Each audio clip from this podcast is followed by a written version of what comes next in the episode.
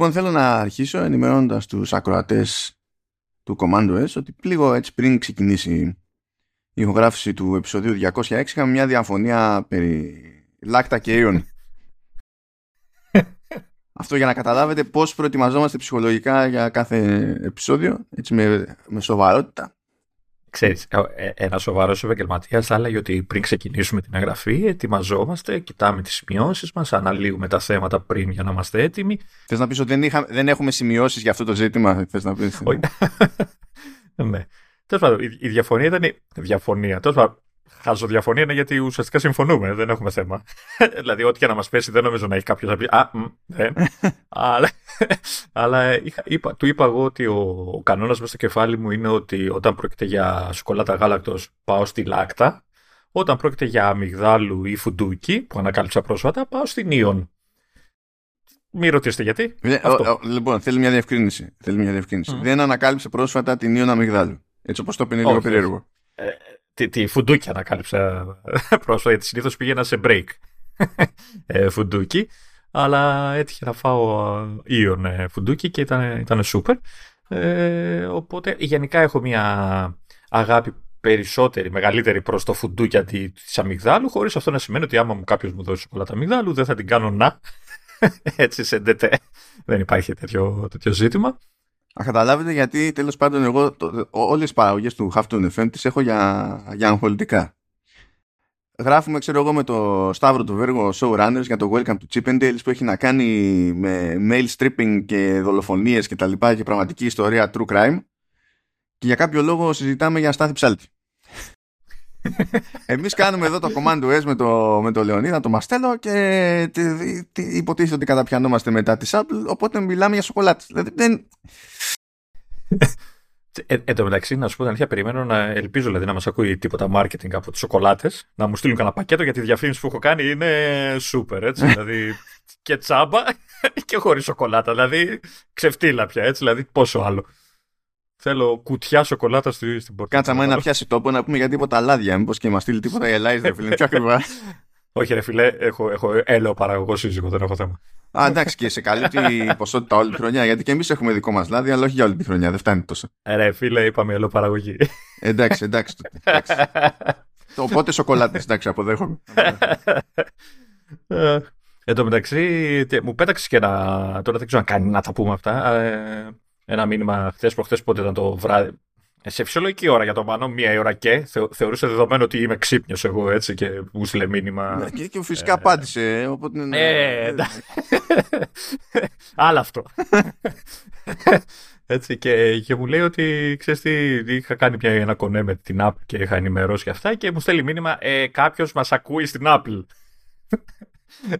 και λέω ε, οπότε να ξέρετε ότι από εδώ και στο εξής η γκρίνια μου για την εταιρεία είναι μηδαμινή.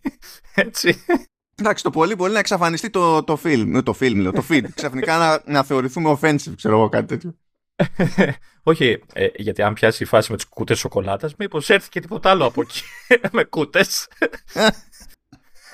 Αγαπάμε, ναι, ναι, ναι, ναι, Όλα τα κάνει σωστά. Εντάξει. Εγώ θέλω να δηλώσω συγκλονισμένος που ε, ε, χρειάστηκε τέλος πάντων να στείλω email σε PR της Apple. Στέλνω και μου απαντάνε αφημερών. Το οποίο φυσικά έρχεται σε κόντρα με το concept στέλνω email στα περισσότερα PR στην Ελλάδα. Όχι απαραίτητα της Apple, έτσι γενικά μιλάς τώρα για όλους. Γεν, γενικότερα, όχι. Ο κανόνας είναι. Πώς να σου πω. Δηλαδή, υπάρχουν εκείνοι που θα απαντήσουν κάποτε. Θέλουν το χρόνο τους. Ε, αλλά έχουμε πολύ μεγάλη ποικιλία σε επιλογές σε εκείνους που δεν απαντάνε αν δεν τους πάρεις τηλέφωνο αφού στείλεις mail. Δεν έχει σημασία πόσο θα περιμένεις, δηλαδή μπορείς να περιμένεις για πάντα. Μπορείς να στείλεις επαναληπτικά email και υπενθυμίσεις κτλ. Έτσι. Ε, μπορεί να σου πούνε, OK, το έχω, κοιτάζω όσο πιο γρήγορα γίνεται και τα συναφή κτλ. Πέραν δύο μήνες. Έτσι. Και στο τέλος λες τι θα γίνει. και φτάνεις εκεί. Για κάποιο λόγο στο PR της Apple σου λέει mail από Ελλάδα. Δεν βαριέσαι. Α τα πατήσω κι αυτό. Τώρα που κάνω διάλειμμα και πήρω τον καφέ με το κουρασάν Εντάξει, τι να θέλει πια κι αυτός ο άνθρωπος. Έχουμε, πουλάμε στην Ελλάδα iPhone, δεν θυμάμαι. Αυτή ξέρω. η Ελλάδα που βρίσκεται. δεν ξέρω, δεν βγαίνω. Δηλαδή, μόνο εσένα και, και, και εμένα ξέρω. δεν συναντώ άλλο κόσμο. Θα σου πει Ελλάδα, Ελλάδα, κάτσε ούτε Αμερική είναι, ούτε Ευρώπη, ούτε Ασία. Τι χώρα είναι αυτή, υπάρχει άλλη χώρα πέρα από αυτές τις τρεις; Είμαστε fusion, είμαστε fusion. Είναι δύσκολο Ε, ναι, ναι. μετά να μας εντάξεις. Θα σου έλεγα τι είμαστε, αλλά τέλος πάντων. ναι, τέλος Ναι. πάντων. ναι. Οπότε, οπότε να είσαι κόσμιος ε, σε αυτά που, που λες, έτσι. Μπ- ε, Δεν ξέρεις ποτέ, δεν ξέρεις ποτέ. Μπορεί να μας στείλουν κούτες με... ε, Ούτε να το πω, δε. Ναι, αυτό, αυτό, αυτό ακριβώς. Αυτό, θα- αυτό θα μας στείλει. Ναι, γιατί. Λοιπόν, Αφού, αφού ήθελες να το, να το πάμε έτσι, ε, να βάλω εδώ τέτοιο, να προσθέσω ένα θεματάκι. Που... Α, πρι- πριν πρόσθεση το θεματάκι, εγώ να, να βάλω έναν αστερίσκο και να σου πω για να έχεις, ε, να έχεις υπόψη σου ότι με έχει πιάσει μέση μου από χθες έντονα. Οπότε περνάω υπέροχα τώρα που κάθομαι και είμαι και λίγο σκυμμένος για να φτάνω το μικρόφωνο και τις οθόνες στο, στο υπέροχο αυτό τραπεζάκι που έχω πάρει για το podcast. Ε, περνάμε υπέροχα. Ήταν ε, πολύ ωραία η φάση αυτή με τη μέση η οποία με τράβαει, με, με τσιμπάει εδώ και μέρες. Δεν βοήθησε καθόλου το τρίμερο που πέρασε στο μαγαζί και χθε λέω. Έχω κάτι κούτες τεράστιες γεμάτες με χώματα και με σίδερα και αυτά που πρέπει να πεταχτούν. Δεν τις πετάω. Μμμ. Γι' αυτό είμαστε εμείς εδώ, γι' αυτό εμείς είμαστε εδώ, για να σου φτιάχνουμε το κέφι και να ξεχνιέσαι. ναι. Διότι παίζει ένας τηλεμαραθώνιος ε, φιλανθρωπικός στη Βρετανία ε, και υποτίθεται ότι τέλος πάντων έτσι είναι μια εκδήλωση αυτή και τα λοιπά. Και σ- συνήθως γίνονται διαφορετικές προωθητικές ενέργειες και πάει λέγοντας. Και κάνει ένα κονέ με τη Love From του Johnny Ive ε, ο οποίος σχεδίασε The Most Perfect Nose in History Ε, εν τω μεταξύ, να σου πω κάτι, χωρίς να μου έχεις πει τίποτα, για κάποιο λόγο έχω κάνει scroll το site και είμαι ακριβώς σε αυτό το post. Τώρα μπορεί να με πιστέψει κανείς, αλλά αλήθεια. Για κάποιο λόγο είναι η μέρα της, ε, της κόκκινης μύτης, όταν λέμε κόκκινη μύτη, αυτή που θεωρούμε ψιλοκλισές σε κλόουν και τα λοιπά.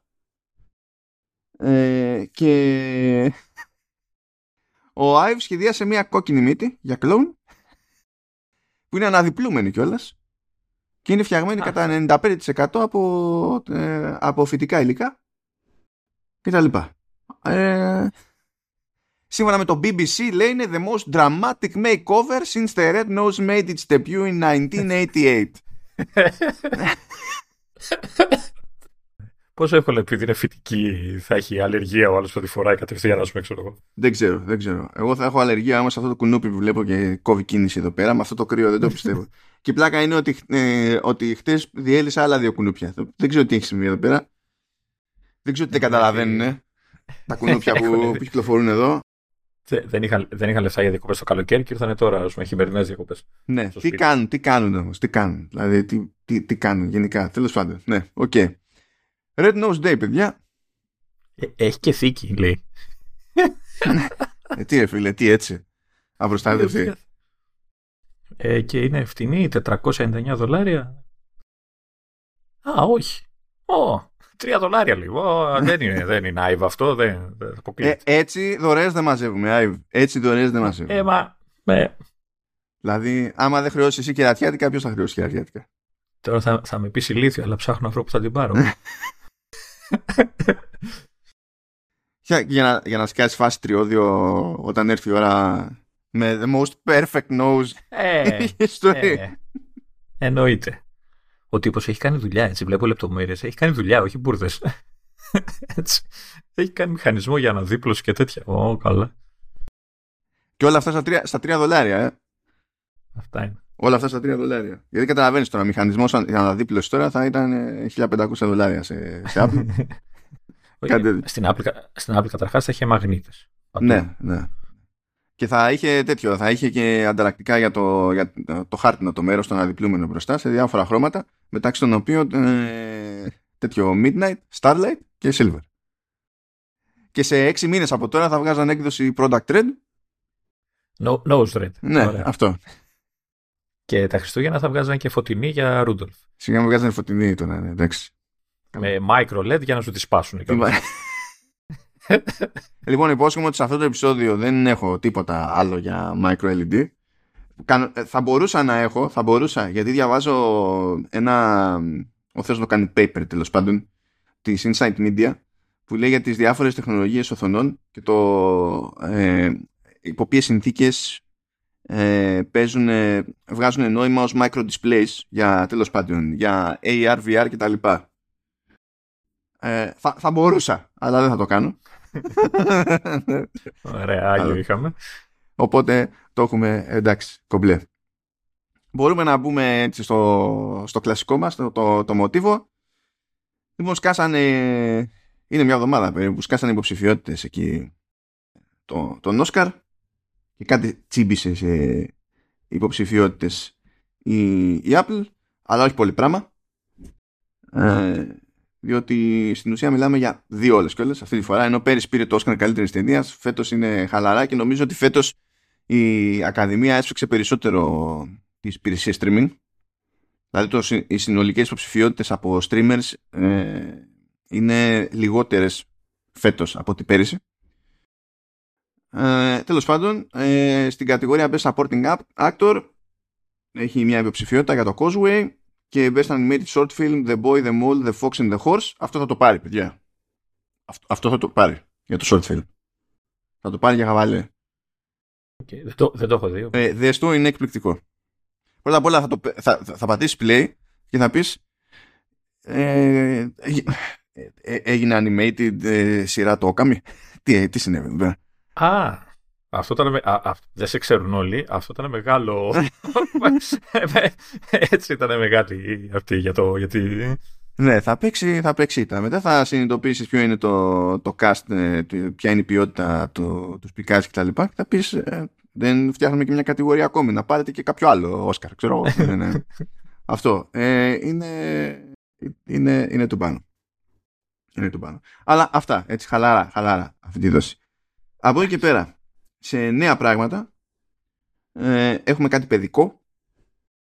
Ε, τέλος πάντων, ε, κάποια τα ξέραμε, δηλαδή Frog and Toad ξέραμε ότι έρχονταν, Jane ξέραμε ε, επίσης ότι έρχονταν τέλος πάντων και έρχεται υποτίθεται και το νέο τέτοιο Eva the Owlet. Okay. Γιατί πάντα χρειαζόμαστε, δηλαδή να σου, σου έλεγε, ε, είχαμε δύο είδη βατράχου και Frog και Toad. Με Jane, αν θυμάμαι καλά, θα έχουμε γορίλες ή δεν θυμάμαι τι είναι. Να μην έχουμε και ένα κάτι βέβαια αδερφέ. Σε, σε κουκουβάγια. Σε, σε, σε κουκουβάγια. Συν τις άλλες έρχεται το, το Pinecone and Pony 3 Φεβρουαρίου. Οπότε πιανόμαστε εκεί πέρα. Έχουμε και πόνι. Και, και δεν συμμαζεύεται. But yeah. Και γενικά ε, έχει κάνει μια σούμα εδώ για τα παιδικά και λέει ρε παιδί μου ότι η δεύτερη σεζόν Pinecone and Pony 3 Φεβρουαρίου.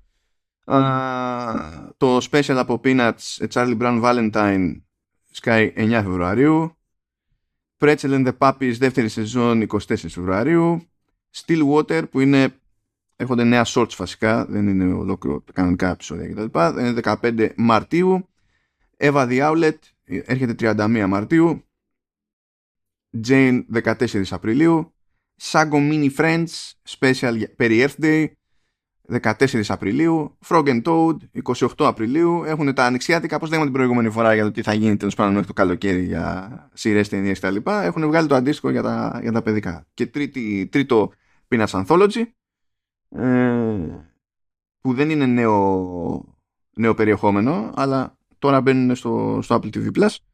Ε, 5 Μαΐου, Harriet the Spy, δεύτερη σεζόν, επίσης 5 Μαΐου. Stillwater τα τρίτη σεζόν έρχεται 19 Μαΐου που είναι με το πάντα εκεί δεν ξέρω αν το έχει πάει χαμπάρι okay. οπότε τέλος πάντων αυτό είναι το μενού για τα παιδικά έτσι ανοιξιάτικα άρα έχουμε, έχουμε και πάντα στα, στο ζωικό μας βασίλειο. έχουμε και πάντα ε, τι, τι, υπάρχει, υπάρχει εύρος, υπάρχει εύρος. Α, πήρε ανανέωση η, η σειρά Καπούλκο για τρίτη σεζόν είναι, είναι, κομμω, είναι κομμωδία ε, δεν, δεν έχω κάτι να το δω αυτό. Εν μεταξύ, ο, στο έχω ξαναπεί, αλλά ο, ο, ο Χένο Δερβές, ε, εκτός ότι είναι πολύ γνωστός τέλος πάντων στη, στη χώρα του, αλλά και εκτός, γιατί τέλος πάντων είναι Δεν είναι φάτσα που μπορείς να το αποφύγεις πλήρως άμα ασχολείσαι τέλος πάντων με κομμωδίες κτλ. Αλλά έχει πλάκα διότι είναι οικογενειακός τέλος πάντων σε αυτό το άθλημα. Είναι οικογενειακός. Και νομίζω ότι έχουν κάνει και ένα reality που είναι η οικογένεια. Δηλαδή, τέλος πάντων, χαμούλης. Anyway, ε, πήρε ανανέωση για τρίτη σεζόν. Ε, πήρε η ημερομηνία ε, το Make or Break ε, ε, δεύτερη σεζόν Sky 17 Φεβρουαρίου θα έχει 8 επεισόδια λέει και θα εστιάζει σε Kelly Slater, Stephanie Gilmore και Φιλίπε Τολέδο και μεταξύ άλλων τέλος πάντων ε, που είναι πρωταθλητές του World Surf League. Πάντα ήθελες να μάθεις περισσότερα για το, για το surfing; Ε, γιατί ασχολούμαι και πολύ το καλοκαίρι. όπου με βρίσκει και όπου με χάνει, είμαι πάνω σε μια σανίδα. Ξαπλωτός βέβαια στην άμμο και τρώω ό,τι είναι να φάω. Λέγαμε την περασμένη εβδομάδα το μεταξύ ότι έκανε την ίδια τρολιά με, με John Hamm και όπως είχε κάνει με John Hamm με Τιμωτέ Σαλαμέ η Apple και το συνεχίζει. Δηλαδή πέρασε μια εβδομάδα και κι άλλο. Διαγνωστικό σποτ. Δηλαδή απλά ανακοινώστε που τον έχετε χώσει εκεί πέρα να τελειώνουμε. Μην το, μην το κουράζουμε. Δηλαδή δουλευόμαστε. Και ήρθε η ώρα που από πρώτη του μήνα, την ημέρα που γράφουμε το συγκεκριμένο επεισόδιο, ε, σκάει το MLS Season Pass διεθνώς και, και στην Ελλάδα κανονικότατα δηλαδή μπήκα το έλεγα ότι το είχαμε πει εδώ τέλος πάντων ότι θα καλύψει και εμάς, γιατί σε οποιαδήποτε περίπτωση που η Apple λέει ε, σε πάνω από 100 χώρες, η Ελλάδα είναι μέσα. Δηλαδή. Συνήθως. Όχι, όχι, είναι μέσα. είναι μέσα. το πάνω από 100 χώρες η Ελλάδα είναι μέσα πλέον πια. Δηλαδή, μπορείς να αισθάνεσαι μια σιγουριά. Ε, και πλέον διατίθεται το, το Season Pass από, από σήμερα. Ε, ξεκινάει ε, 25 Φεβρουαρίου το, το πρωτάθλημα, το αμερικανικό ε, και η πρώτη αγωνιστική είναι τσάμπα. Δηλαδή κάποιος μπορεί να μπει στη διαδικασία να πάρει, να πάρει γεύση από το στυλ της κάλυψης εφόσον ενδιαφέρει το MLS ε, πριν αποφασίσει τέλος πάντων ε, να κουμπώσει συνδρομή. Υπάρχει στο, στην εφαρμογή TV κανονικά. Α, αυτό χρειάζεται και τις δύο συνδρομές. Δηλαδή και το Apple TV Plus και το Pass όχι, όχι αλλά αν είσαι συνδρομητής Apple TV Plus, τότε έχεις, ε, έχεις καλύτερη τιμή στο Season Pass. Α, OK. Okay. Δηλαδή δεν σε αναγκάζει να γίνει συνδρομητής ε, Apple TV Plus. Εφόσον είσαι όμως, ε, και σε ενδιαφέρει και αυτό, τέλος πάντων σου κάνει μια έκπτωση. Έχει βγει τιμή, ναι, είναι 13, ε, 13 ευρώ το μήνα και 80 το χρόνο. Εντάξει. Ούτε, δεν τη λες φτηνή έτσι νομίζω, αλλά τώρα αυτός που ενδιαφέρεται. Δεν ξέρω αν αξίζει. Ναι, εντάξει. Τώρα κοίτα, δεν πιστεύω τώρα Ελλάδα, ας πούμε, ότι υπάρχει λαός που έχει κάψα για το MLS, όσο ανερχόμενο πρωτάθλημα κι αν είναι. Δηλαδή, άμα είναι να πεις και λεφτά για μπάλα στην Ελλάδα, το MLS αποκλείεται να είναι βασικός στόχος. δηλαδή, αποκλείεται. Δηλαδή, αν να πεις θα πληρώσω ένα πράγμα για να το βλέπω normal στην Ελλάδα, θα είναι, ξέρω εγώ, Champions League. Ναι. Έτσι. Πάλι αν πεις θα, θα χώσω σε ένα μεμονωμένο πρωτάθλημα, ε, η Ευρώπη γενικά έχει κάτι πρωταθληματάκια που έχουν μια... Αν, ανερχόμενα, ανερχόμενα κι αυτά. Έτσι. Ναι, δηλαδή θα πάνε κάπου αλλού, τέλος πάντων. Αλλά, κοίτα, εμένα δεν με ενδιαφέρει να γίνω συνδρομητής για, αυτό, το, για το MLS, αλλά επειδή η πρώτη αγωνιστική θα είναι τσάμπα και νομίζω ότι ε, που και που θα έχει και κανένα τσαμπέ μάτς, θα μπω στη διαδικασία λίγο να δω, γιατί με ενδιαφέρει εδώ που έχει τον έλεγχο στη μετάδοση η Apple, είναι όλη, όλη η φάση είναι στημένη από την ίδια στην ουσία. Ε, θέλω να δω τι σημαίνει ε, αυτό το πράγμα στην πράξη, σαν στυλ μετάδοσης. Ε, εν τω μεταξύ δεν ελπίζουμε σε μετάδοση, ξέρεις, θα είναι αγγλικά, έτσι, δεν υπάρχει περίπτωση να είναι κάπου, μετα... εκτός αν έχει κάποιες γλώσσες συγκεκριμένες που θα μεταγλωτήσει. Όχι, θα, θα, θα έχει, αλλά δεν θα έχει ελληνικά, εντάξει. Αλλά και, και, εκεί πέρα δεν είναι ότι κάνει μεταγλώτηση. Δηλαδή, οι διαφορετικές γλώσσες που έχει σε αυτή την περίπτωση είναι ότι έχει, ναι, έχει άλλους παρουσιαστές που καλύπτουν, που περιγράφουν τους αγώνες. Άρα τι, θα σκάνει υπότιτλοι. Περίεργο για. Να σκάει υπότιτλοι σε ζωντανό μάτι είναι λίγο δύσκολο. Ναι, ναι, όντως. Ε, να, να σκάει ε, σε, μετε, σε μετέπειτα κάλυψη μπορεί. Εντάξει. Γιατί θα έχει εκπομπές, υποτίθεται, ξέρεις, που να σχολιάζουν την αγωνιστική. Ρε παιδί, το, το YouTube σου έχει live subtitles, δηλαδή τα οποία εντάξει, δουλεύουν, δεν δουλεύουν, αλλά υπάρχει, ρε παιδί μου, μια. Ναι, κοίτα, ε, αυτό το κάνει, υποτίθεται, όταν μεταδίδει και keynotes. Έχει τέτοιο μηχανισμό, ξέρω εγώ. Αλλά δεν είναι καλύτερη φάση. Και να σου πω την αλήθεια τώρα, πόσο καημό έχει κάποιος για τη ε, μετάφραση ναι, της μετάδοσης. Γιατί τώρα, ειδικά στην περίπτωση του Έλληνα, ας πούμε, δεν είναι ότι περιμένει να ακούσει μετάδοση από την προσωπικότητα που έχει συνηθίσει να προτιμά στη, σε ελληνικές μεταδόσεις. Για να πει ότι θέλω να ξέρω οπωσδήποτε ο Τάδε τι έχει να πει. Ε, α, άσε που ε, οι Έλληνες έχουμε δική μας άποψη για όλα. Καλά, αυτό ισχύει διεθνώς στα αθλητικά. Μην κάνεις τώρα εσύ. Εντάξει. Εντάξει, ξέρω για βάζω, παιδί μου. Οπότε έχει, έχει πλάκα να είσαι, μαζε, να, είσαι, να είσαι σε φάση μαζεμένος με άλλους, ξέρω εγώ, και δεν. Ξέρεις, το μόνο που δεν ακούσει είναι μετά, δεν σε ακούσει μόνο τα σχόλια των γύρω. Έτσι, είναι, είναι εντυπωσιακή εμπειρία αυτό. Ε, για να δω, έχει εντωμεταξύ βάλει τέτοιο, έχει καταχωρήσεις για ένα, ε, ε, ε, ολόκληρη σειρά από μάτς και μπορείς να μπαίνεις μέσα ρε παιδί μου τι, what; Συγγνώμη, για κάτσε να δω λίγο κάτι, γιατί... Α, ναι, ναι. Πά, πάτησα βασικά να δω τη σελίδα ενός μάτς που λέει Nashville εναντίον New York City. OK, okay, μπράβο. Ε, και η εφαρμογή TV μου ζήτησε τέτοιο, τοποθεσία. But why? ναι, OK. Okay. Και έχει και ξεχωριστές καταχωρήσεις για κάθε ομάδα. Ας πούμε, μπορείς να μπεις σε σελίδα της ομάδας και σου δείχνει ξέρω εγώ και προσεχείς αγώνες και σχετικό περιεχόμενο αν έχει κάποια συνέντευξη αν έχει ε, ξέρω εγώ κάποιο επεισόδιο σε κάποια σειρά που μπορεί για κάποιο λόγο να έχει αναφορά εκεί πέρα έχει, έχει διάφορα έχει διάφορα. Αλλά τέλος πάντων αυτό είναι το πρώτο μπάσιμο που γίνεται με τους όρους της, της Apple τέλος πάντων που μπορεί να κάνει legit κουμάντο Βλέπω εδώ στο άρθρο στο newsroom ότι κάτω-κάτω στα, στους αστερίσκους ότι όποιος θέλει να γραφτεί λέει πρέπει να έχει κάνει update σε 16.2 τουλάχιστον και τα αντίστοιχα υπόλοιπα, mm. iOS 16.2 και τα λοιπά και Ventura.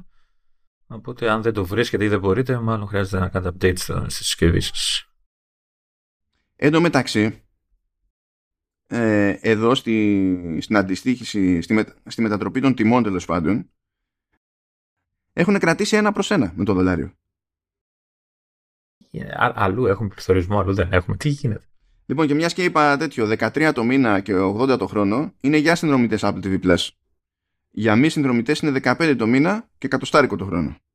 Α, ό, όσο είναι και για τα δολάρια που βλέπω εδώ μπροστά μου. Okay. Ναι, ναι, ναι. Και το έχουν, έχουν κρατήσει έτσι. Δηλαδή, εδώ, ας πούμε, στη μετατροπή δεν έχουν βάλει κατ' ουσίαν καπέλο. Ε, ε, στη, στη μετατροπή είναι και, δηλαδή, άμα τα βάλεις όλα κάτω, είναι πιο φθηνά σε σχέση με, το, με την Αμερικάνικη ναι. τιμή. Γιατί η Αμερικάνικη τιμή είναι χωρίς ΦΠΑ, ενώ η Ευρωπαϊκή είναι με ΦΠΑ. Και αν πεις ότι βγάζω από την τιμή το ΦΠΑ, ας πούμε, και συνυπολογίσεις και την αξία του κάθε νομίσματος, ε, από, το, από, το, από εμάς βγάζει λιγότερα από ό,τι θα βγάλει από τον Αμερικανό. Ε, το κάνει και σε άλλες υπηρεσίες το έχουμε πει ότι είμαστε πιο φτηνοί. Έχει αυτό το περίεργο στις υπηρεσίες, ναι, που δεν πάει ρε παιδί μου το ίδιο επιθετικά στις ε, μετατροπές και προσαρμογές τιμών πώς πηγαίνει σε hardware και, και App Store. Μα, μας ακούει η Apple.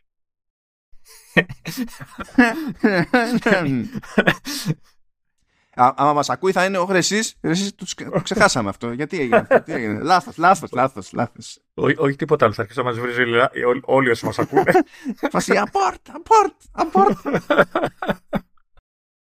Oh, ναι, τέλος πάντων, γίνεται, γίνεται και αυτό. Να δούμε τι επόμενα βήματα θα είναι. Θα, εγώ θα πρότεινα να δείτε έτσι μία για την ιστορία, για τον ίδιο λόγο που θέλω να δω και εγώ βασικά, να δούμε τι σημαίνει να κάνει τα κουμάντα στη μετάδοση η Apple, διότι ανάλογο πείραμα ας πούμε σε MLB, εκεί η παραγωγή είναι πάλι του MLB League. Ε, ναι. Και δεν έχει έλεγχο καν ας πούμε στη διαφήμιση στο πώς κάνει τα κουμάντα ε, της διαφήμισης ενώ εδώ πέρα είναι όλη, όλη η φάση δική της βέβαια έχει πάρα πολύ πλάκα ε, σπρώχνει διαφημίσεις ε, προφανώς θα έχει διαφημίσεις το, το MLS διότι υπάρχουν ανάπαυλες, υπάρχουν κενά, έτσι, τι θα, θα βλέπουμε τα γρασίδια και θα περνάει η ώρα; Δεν έχει κανένα νόημα.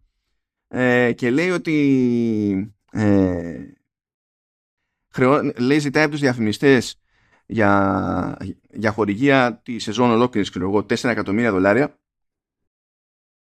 ε, δεν δέχεται διαφημίσεις από εταιρείες στοιχήματος. Ναι, ναι, ναι, ρουφίχτε, ρουφίχτε.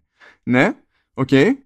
Αλλά δεν εγγυάται τίποτα σε απόδοση της διαφήμισης, της χορηγίας. Λέει, ε, 4 εκατομμύρια δολάρια. Ωραία. Και τι, θα, τι μπορώ να περιμένω αυτό; 4 εκατομμύρια δολάρια. ναι, ναι, αλλά πιο συγκεκριμένα. Ναι. Αυτό, βρε παιδί μου, ένα μίνιμουμ. OK. Okay. Έτσι, έτσι φαντάζομαι να πηγαίνει η συζήτηση. Είναι εντάξει, κλασική περίπτωση βλάβης. Α, ναι, μπορούμε να αφήσουμε εκεί πέρα το, το Apple TV Plus. Ε, δεν θα πάμε σε υπηρεσία Apple τώρα. Θα μείνουμε λίγο στην κατηγορία του, του βίντεο και θα κάνουμε μια επαναφορά στο Prime Video. Αν θυμάστε, σε προηγούμενο επεισόδιο είχαμε πιάσει εδώ ένα θέμα ότι oh, μπήκε η υποστήριξη Dolby Vision στην εφαρμογή του Prime Video. Και καθώς το έλεγα αυτό γίνεται update και λέει Α, τελικά βγήκε η υποστήριξη Dolby Vision του Prime Video. Δηλαδή το, το, εκείνη την ώρα που τα λέγαμε, δηλαδή είπα και ξύπα. Ε, τώρα ξαναμπήκε η υποστήριξη Dolby Vision σε Prime Video. ελπίζω να, ε, να μείνει αυτή τη, αυτή τη φορά. Αλλά τέλος πάντων, ναι. Πιθανότατα κάνουν κάποια πειράματα, κάτι δεν τους πάει. Ε, πόσο πείραμα λες και είναι καινούριο σύστημα Dolby Vision. Κάποιος έκανε κάποιο είδους παρόλα τώρα την πρώτη φορά και. Παίζει με τους διακόπτες στα preferences. Ε, ξέρω εγώ.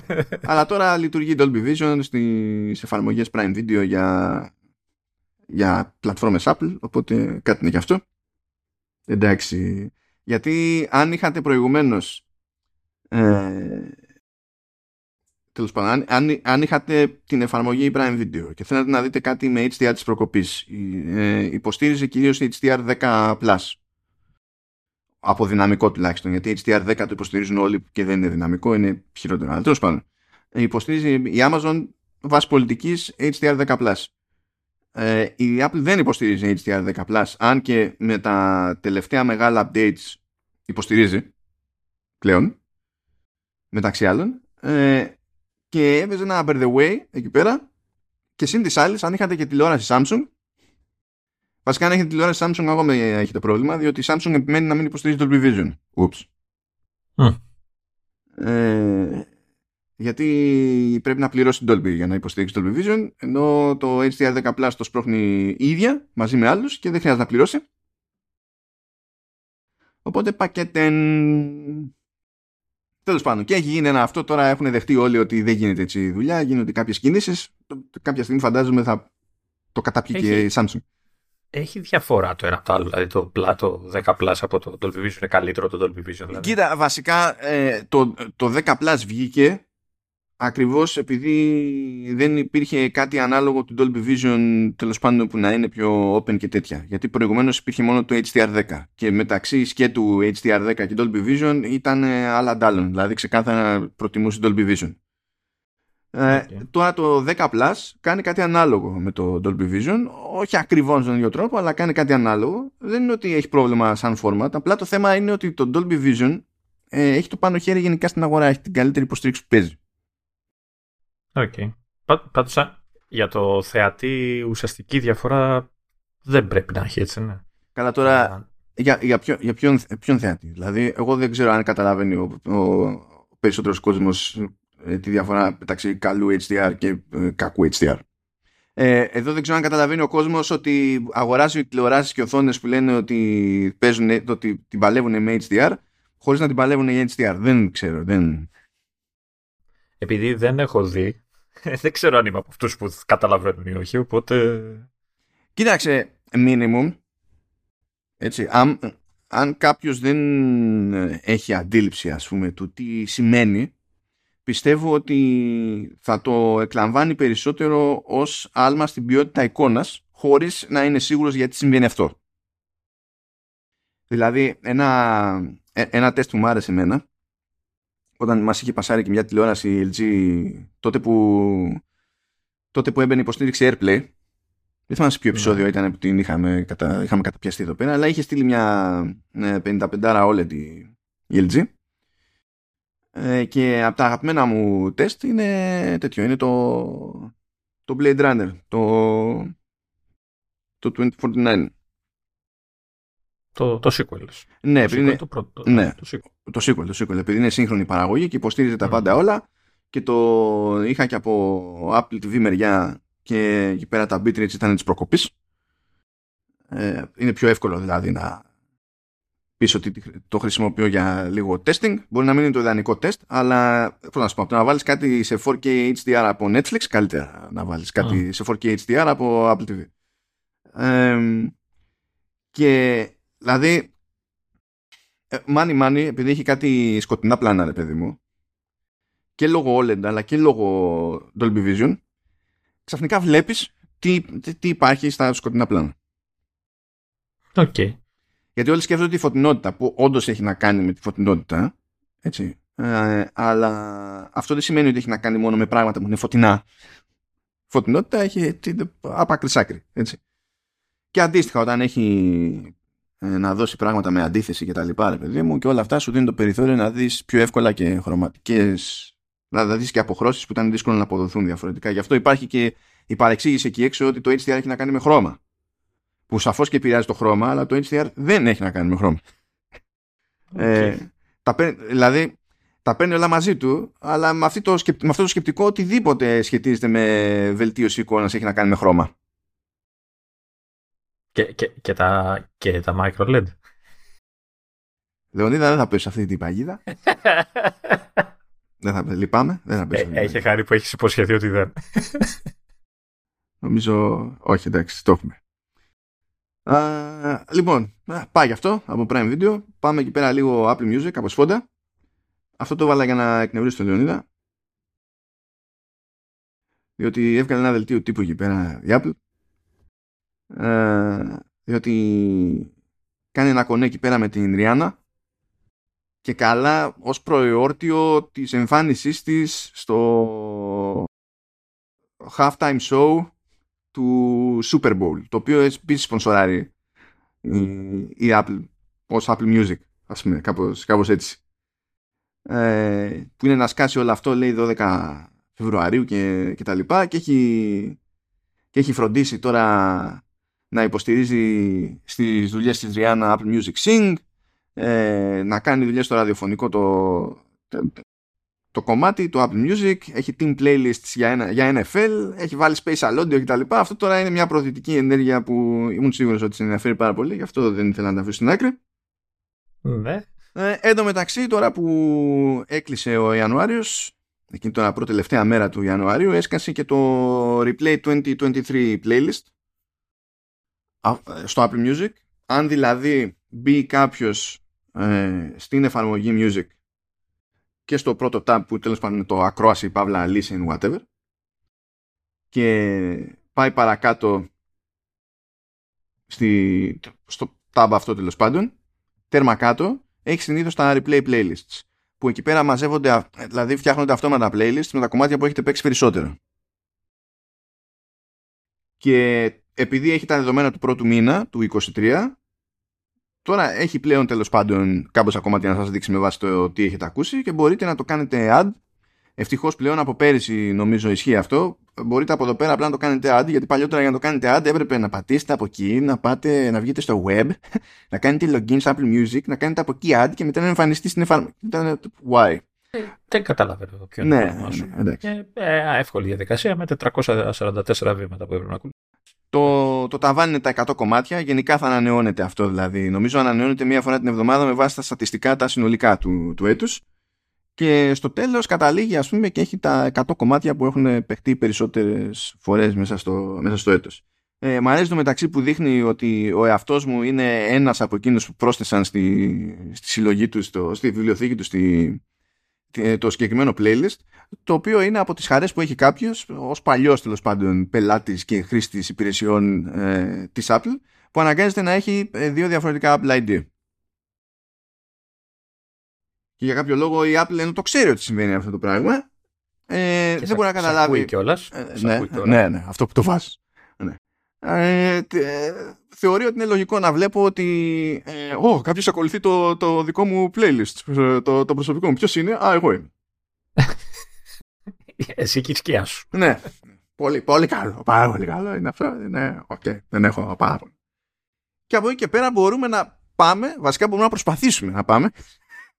Όχι, εντάξει, κοίτα, ε, μπορούμε να πάμε, γιατί δεν καταλαβαίνω ναι. ποιο το, το θέμα σου γενικά. Ναι, ε, και εγώ δεν ξέρω.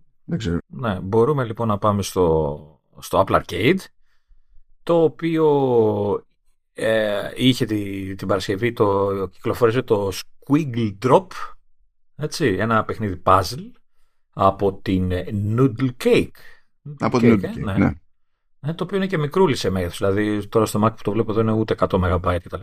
Ε, είναι πάρα πολύ ωραίο το, το, το παιχνίδι. Απλά έχει ένα πολύ δύσκολο και περίπλοκο αρχικό γρίφο, δηλαδή που σε μπάζει στη λογική του παιχνιδιού και, στο, και σε βάζει στο παιχνίδι δηλαδή, γιατί ξεκινάς το παιχνίδι, ε, εμφανίζεται το, το loading screen και εμφανίζεται το loading screen και μένει εκεί.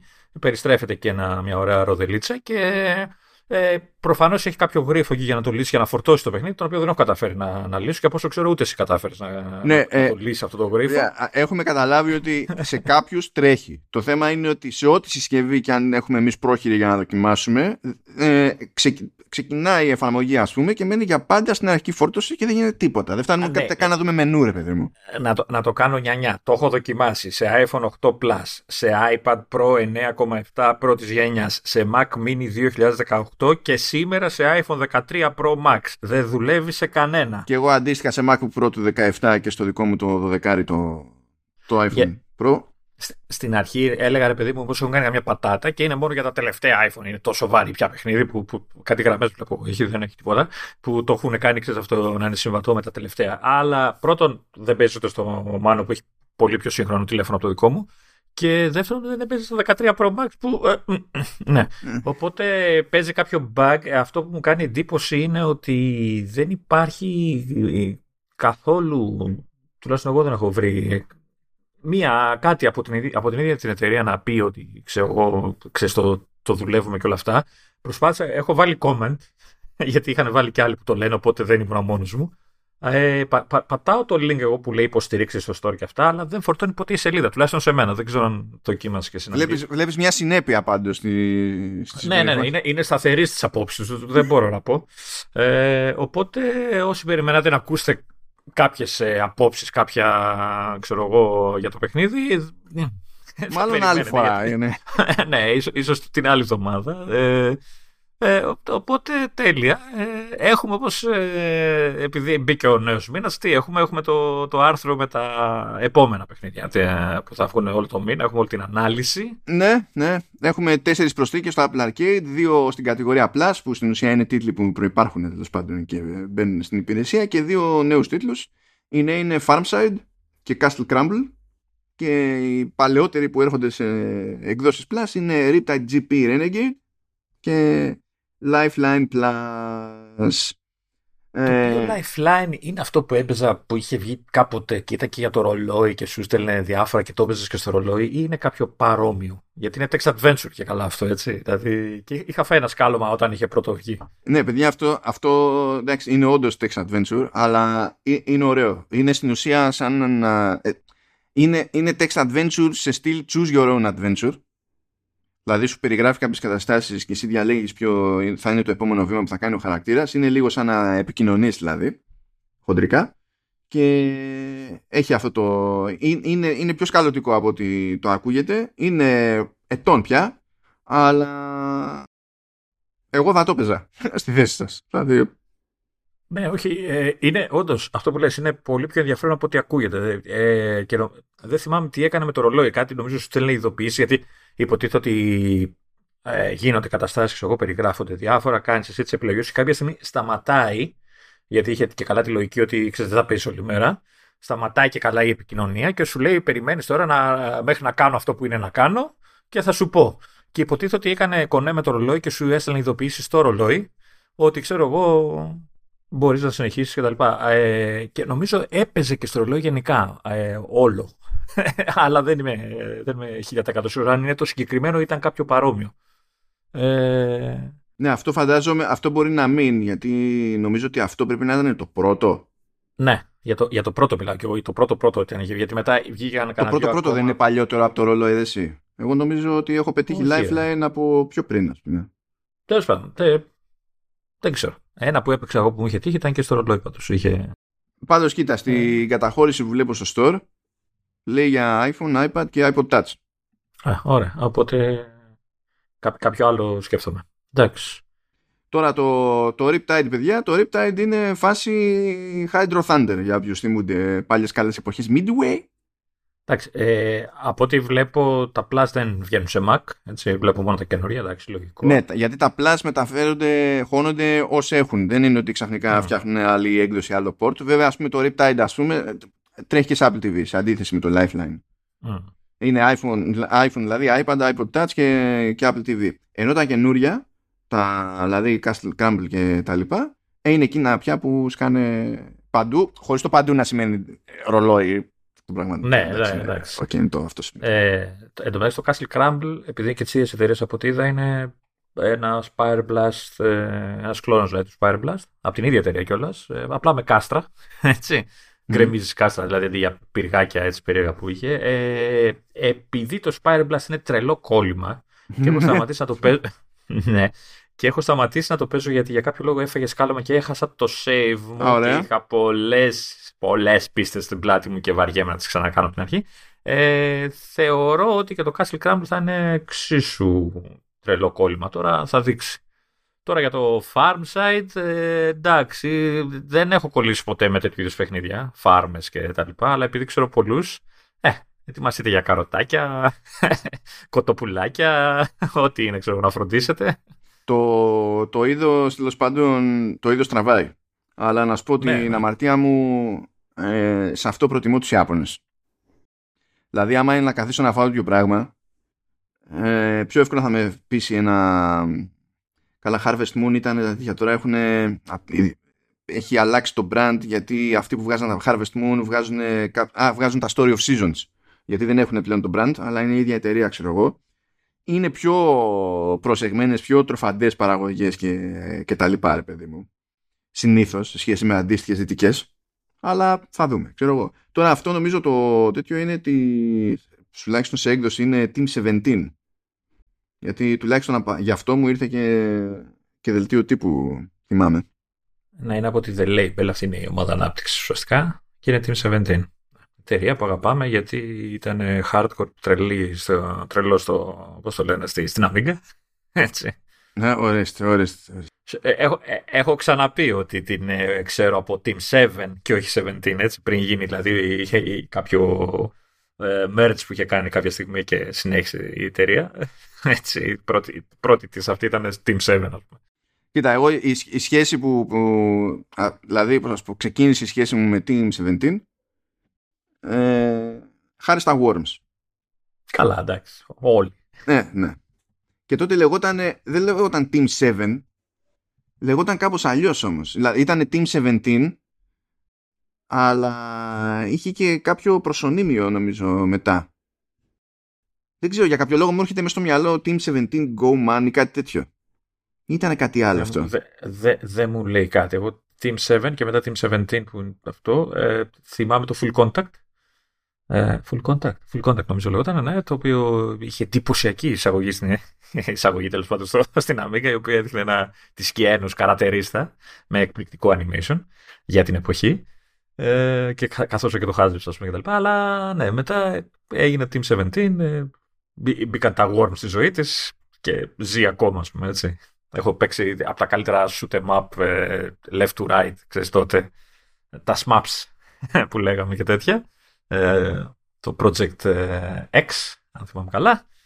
Ε, και πάμε τώρα για την άμυ να συνεχίσουμε. Coolness. Λοιπόν, ε, βγάλαμε άκρη με τις υπηρεσίες εδώ πέρα. Ε, έχουμε πράγματα να πούμε για φυσικά νέα, νέο γύρο φημών. Δηλαδή, να σου πω κάτι. Ε, Ναι, θα φτά... εδώ, OK, OK. θα, θα ξεδιπλώσουμε τη, τις σκέψεις μας. Του, τουλάχιστον να σου πω κάτι. Α ας βγουν τα βρωμογυαλιά επιτέλους. Να, να, να αρχίσω να καθαρίζω λίγο οι λίστες με τις φήμες. ναι, ε, εντάξει, γίνεται, γίνεται ένας χαμούλης, γίνεται ένας χαμούλης. Αλλά πριν να απλωθούμε εκεί πέρα και, και τα λοιπά, να κάνουμε τη στάση μας εκεί στη, στο χορηγό μας, τη LIP, η, η οποία LIP είναι το Creative Studio που αποτελείται έτσι από ευχάριστους και συμβατούς με την πάρτι μας νέρντουλες, άλλη μόνο. Ε, και συνεχίζουν και, και απλώνονται οι άνθρωποι. Έτσι κι αλλιώς έχουμε πει ότι ενδιαφέρονται για το κομμάτι του, του Metaverse και φροντίζουν να είναι ε, ενεργοί καθώς χτίζεται όλο αυτό το, το κομμάτι διεθνώς ως, ως business.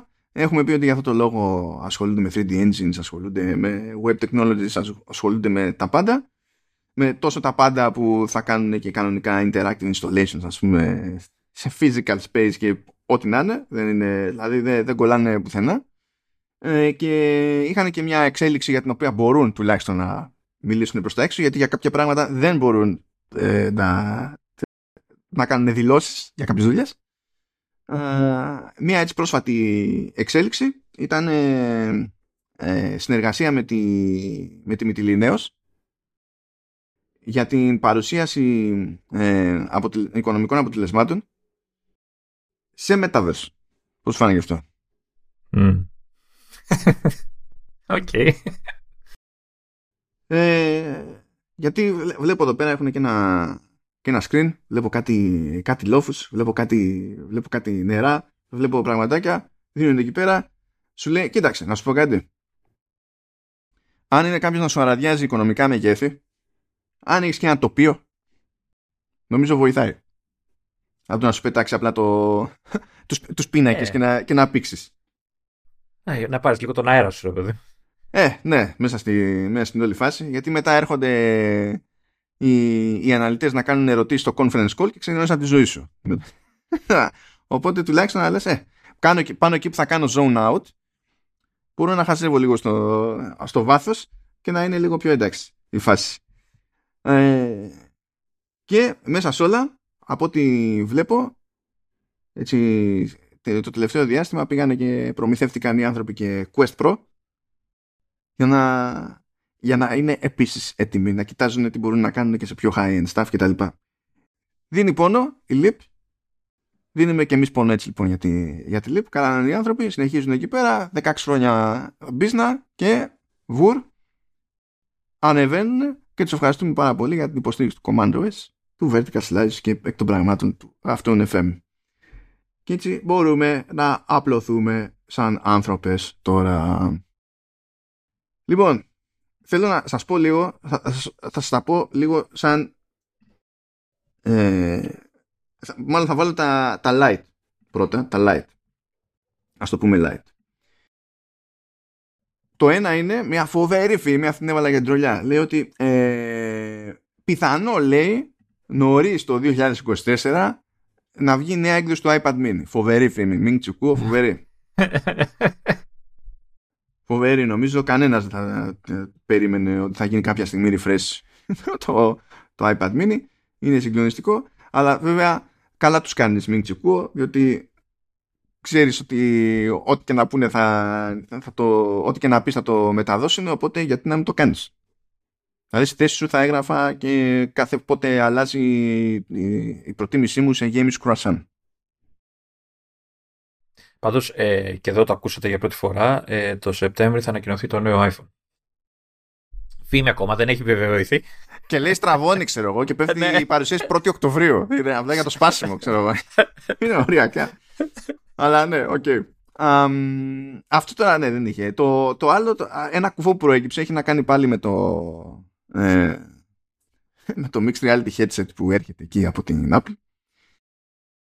Ε, προέκυψε ρεπορτάζ εκεί, είναι πίσω από paywall. Παιδιά, λίγο δύσκολα τα πράγματα. Ε, είναι από τον Wayne Ma του The Information. Και εκτός το ότι λέει τα προβλεπέ αυτά που έχουμε ακούσει και έχουμε πει χιλιές φορές, είναι ότι έχει μια θεωρία εδώ, ότι στόχος λέει της Apple ε, είναι σε επίπεδο software και λειτουργικότητας κτλ. να δίνει το περιθώριο σε χρήστες του headset να φτιάχνουν λέει augmented reality apps δίνοντας εντολές στη Siri. και να μην μπλέκουν με κώδικα κτλ. Όταν λένε εντολές, εννοείς θα λέει if, then, τάδε. δηλαδή θα βάζει σύμβολα και τέτοια ή θα έχει απλοποιημένες εντολές. Όχι, όχι. Σου λέει, άμα δεν ξέρεις από κώδικα τέλος πάντων, να είναι φάση, ξέρεις, όλα περιγραφικά κτλ. Δια. Αυτό δεν παίζει. Θα είχε πολύ πλάκα να γίνεται έτσι, θα ήταν ωραίο. Ε, αυτό κάτι έχει ακούσει τέλος πάντων που προσπαθούσε να καταλάβει τι μπορεί να σημαίνει στην πράξη και ή μπορεί κάποιος να το πήρε πατριωτικά στην Apple ας πούμε, και να είπε κάτσε να δω αν μπορώ να το κάνω να γίνεται και να μπερδευτήκαμε σε αυτή τη φάση. Αυτό δεν παίζει. Και δεν παίζει όχι ε, επειδή είναι άκυρη ιδέα το να δώσει κάποια εργαλεία σε κάποιον που να του επιτρέπει να φτιάξει κάποια πράγματα χωρίς να ξέρει από κώδικα αλλά ε, δεν παίζει διότι πολύ απλά η Siri δεν χαρακτηρίζεται από τέτοιο βαθμό αξιοπιστίας ώστε να πεις το, το κάνω αυτό σοβαρά ε, ε, θα βελτιωθεί μέχρι να βγουν τα. Ναι, ναι, ναι. ναι. Οκ, εντάξει. Ε, αυτό, αυτό είναι το, το ένα κομμάτι της υπόθεσης. Και το άλλο κομμάτι της υπόθεσης είναι ότι στο ίδιο το άρθρο από τη μία λέει ότι θα φτιάχνεις εφαρμογές AR και από την άλλη λέει σαν να είναι ένα και το αυτό ότι θα μπορείς να στείνεις ξέρω εγώ ε, εμπειρίες τύπου Roblox. Αυτά τα δύο μεταξύ τους δεν είναι ίδια. Είναι τελείως άλλο πράγμα το ένα από το άλλο. Στο ένα υποτίθεται ότι προσπαθείς να φτιάξεις εφαρμογή και να ε, ε, ακολουθείς ένα άλλο μοντέλο για τον προγραμματισμό και στην άλλη περίπτωση χρησιμοποιείς έναν editor για να φτιάξεις. Δηλαδή, το οποίο ίσως είναι πιο, ε, πώς να το πω, ε, εύκολο, εύκολο τόσο, να γίνει, έτσι, είναι πιο λογικό να γίνει. Αυτό είναι πιο εύκολο, γιατί ναι. υπάρχουν ήδη τέτοια πράγματα σε, σε VR ε, θυμάμαι ακόμη και στα πρώτα κύματα τέλος πάντων εφαρμογών και παιχνιδιών για VR ε, ε, είχες και τέτοιο, είχες και παιχνίδια ας πούμε που στην ουσία σου έδιναν εργαλεία ε, να, φτιάξ, να, γρά, να, να φτιάξεις μουσική και ύστερα να τη χρησιμοποιήσεις ξέρω εγώ σε rhythm game και τα λοιπά και αυτό ήταν το point. Δηλαδή ε, και φυσικά μπορείς να φανταστεί κάποιος ένα, έναν editor όπου σου αφήνει να πάρεις αντικείμενα και να τα στήσεις στο χώρο και, και τα λοιπά. Φυσικά, Με την ίδια λογική που τώρα υποτίθεται, ε, άμα θέλεις να δεις πώς κάθεται κάτι στο χώρο σου, ας πούμε, και έχει iPhone ε, Pro και iPad Pro, που έχουν τέλος πάντων το, τέτοιο, το, τον αισθητήρα με τα laser από πίσω, ε, μπορείς να τα γυρίσεις στο χώρο σου, ας πούμε, και να το τοποθετήσεις στο, ε, στο χώρο σου και να βλέπεις μέσα από την οθόνη πως στέκονται κτλ. Πάλι η, η, η ίδια λογική είναι. Υπάρχουν αυτά τα. Δηλαδή γίνεται αυτό το πράγμα. OK. Okay. Αλλά με, μέσα στο άρθρο καταφέρνει και συγχέει τα δύο. Δεν ξέρω πώς γίνεται αυτό. Δηλαδή μετά δεν μπορείς να πάρεις σοβαρά ε, όντως όλο αυτό το άρθρο. Δηλαδή δεν σου κάνει το καγκίζει. Τέλος ναι. πάντων. Ναι. Ε, ε, ε Πάντως από όλα όσα έχουμε ακούσει, ε, εντάξει, η περίεργεια μου έχει αυξηθεί full. Έτσι. Στο τι τελικά θα ισχύει έτσι, τι, τι, θα πει τελικά η Apple, θα είναι τίποτα, ξέρεις, ε, θα, θα είναι κάτι πιο απλό, έτσι, και θα απογοητευτούν όλοι μετά. Α, εμείς περιμέναμε την άρτα με τα Γιάννα, ξέρω εγώ, και ε, ξέρεις, η Apple θα πει κάτι πιο normal, ξέρω εγώ, και τα λοιπά. Και θα είναι και OK okay και δεν ξέρω τι και θα σου λένε άλλοι «Α, είναι απογοητευ... απογοητευτήκαμε, οι προσδοκίες μας θα είναι «Ε, ε, οι προσδοκίες τις δημιουργήσετε μόνοι σας στη φαντασία σας».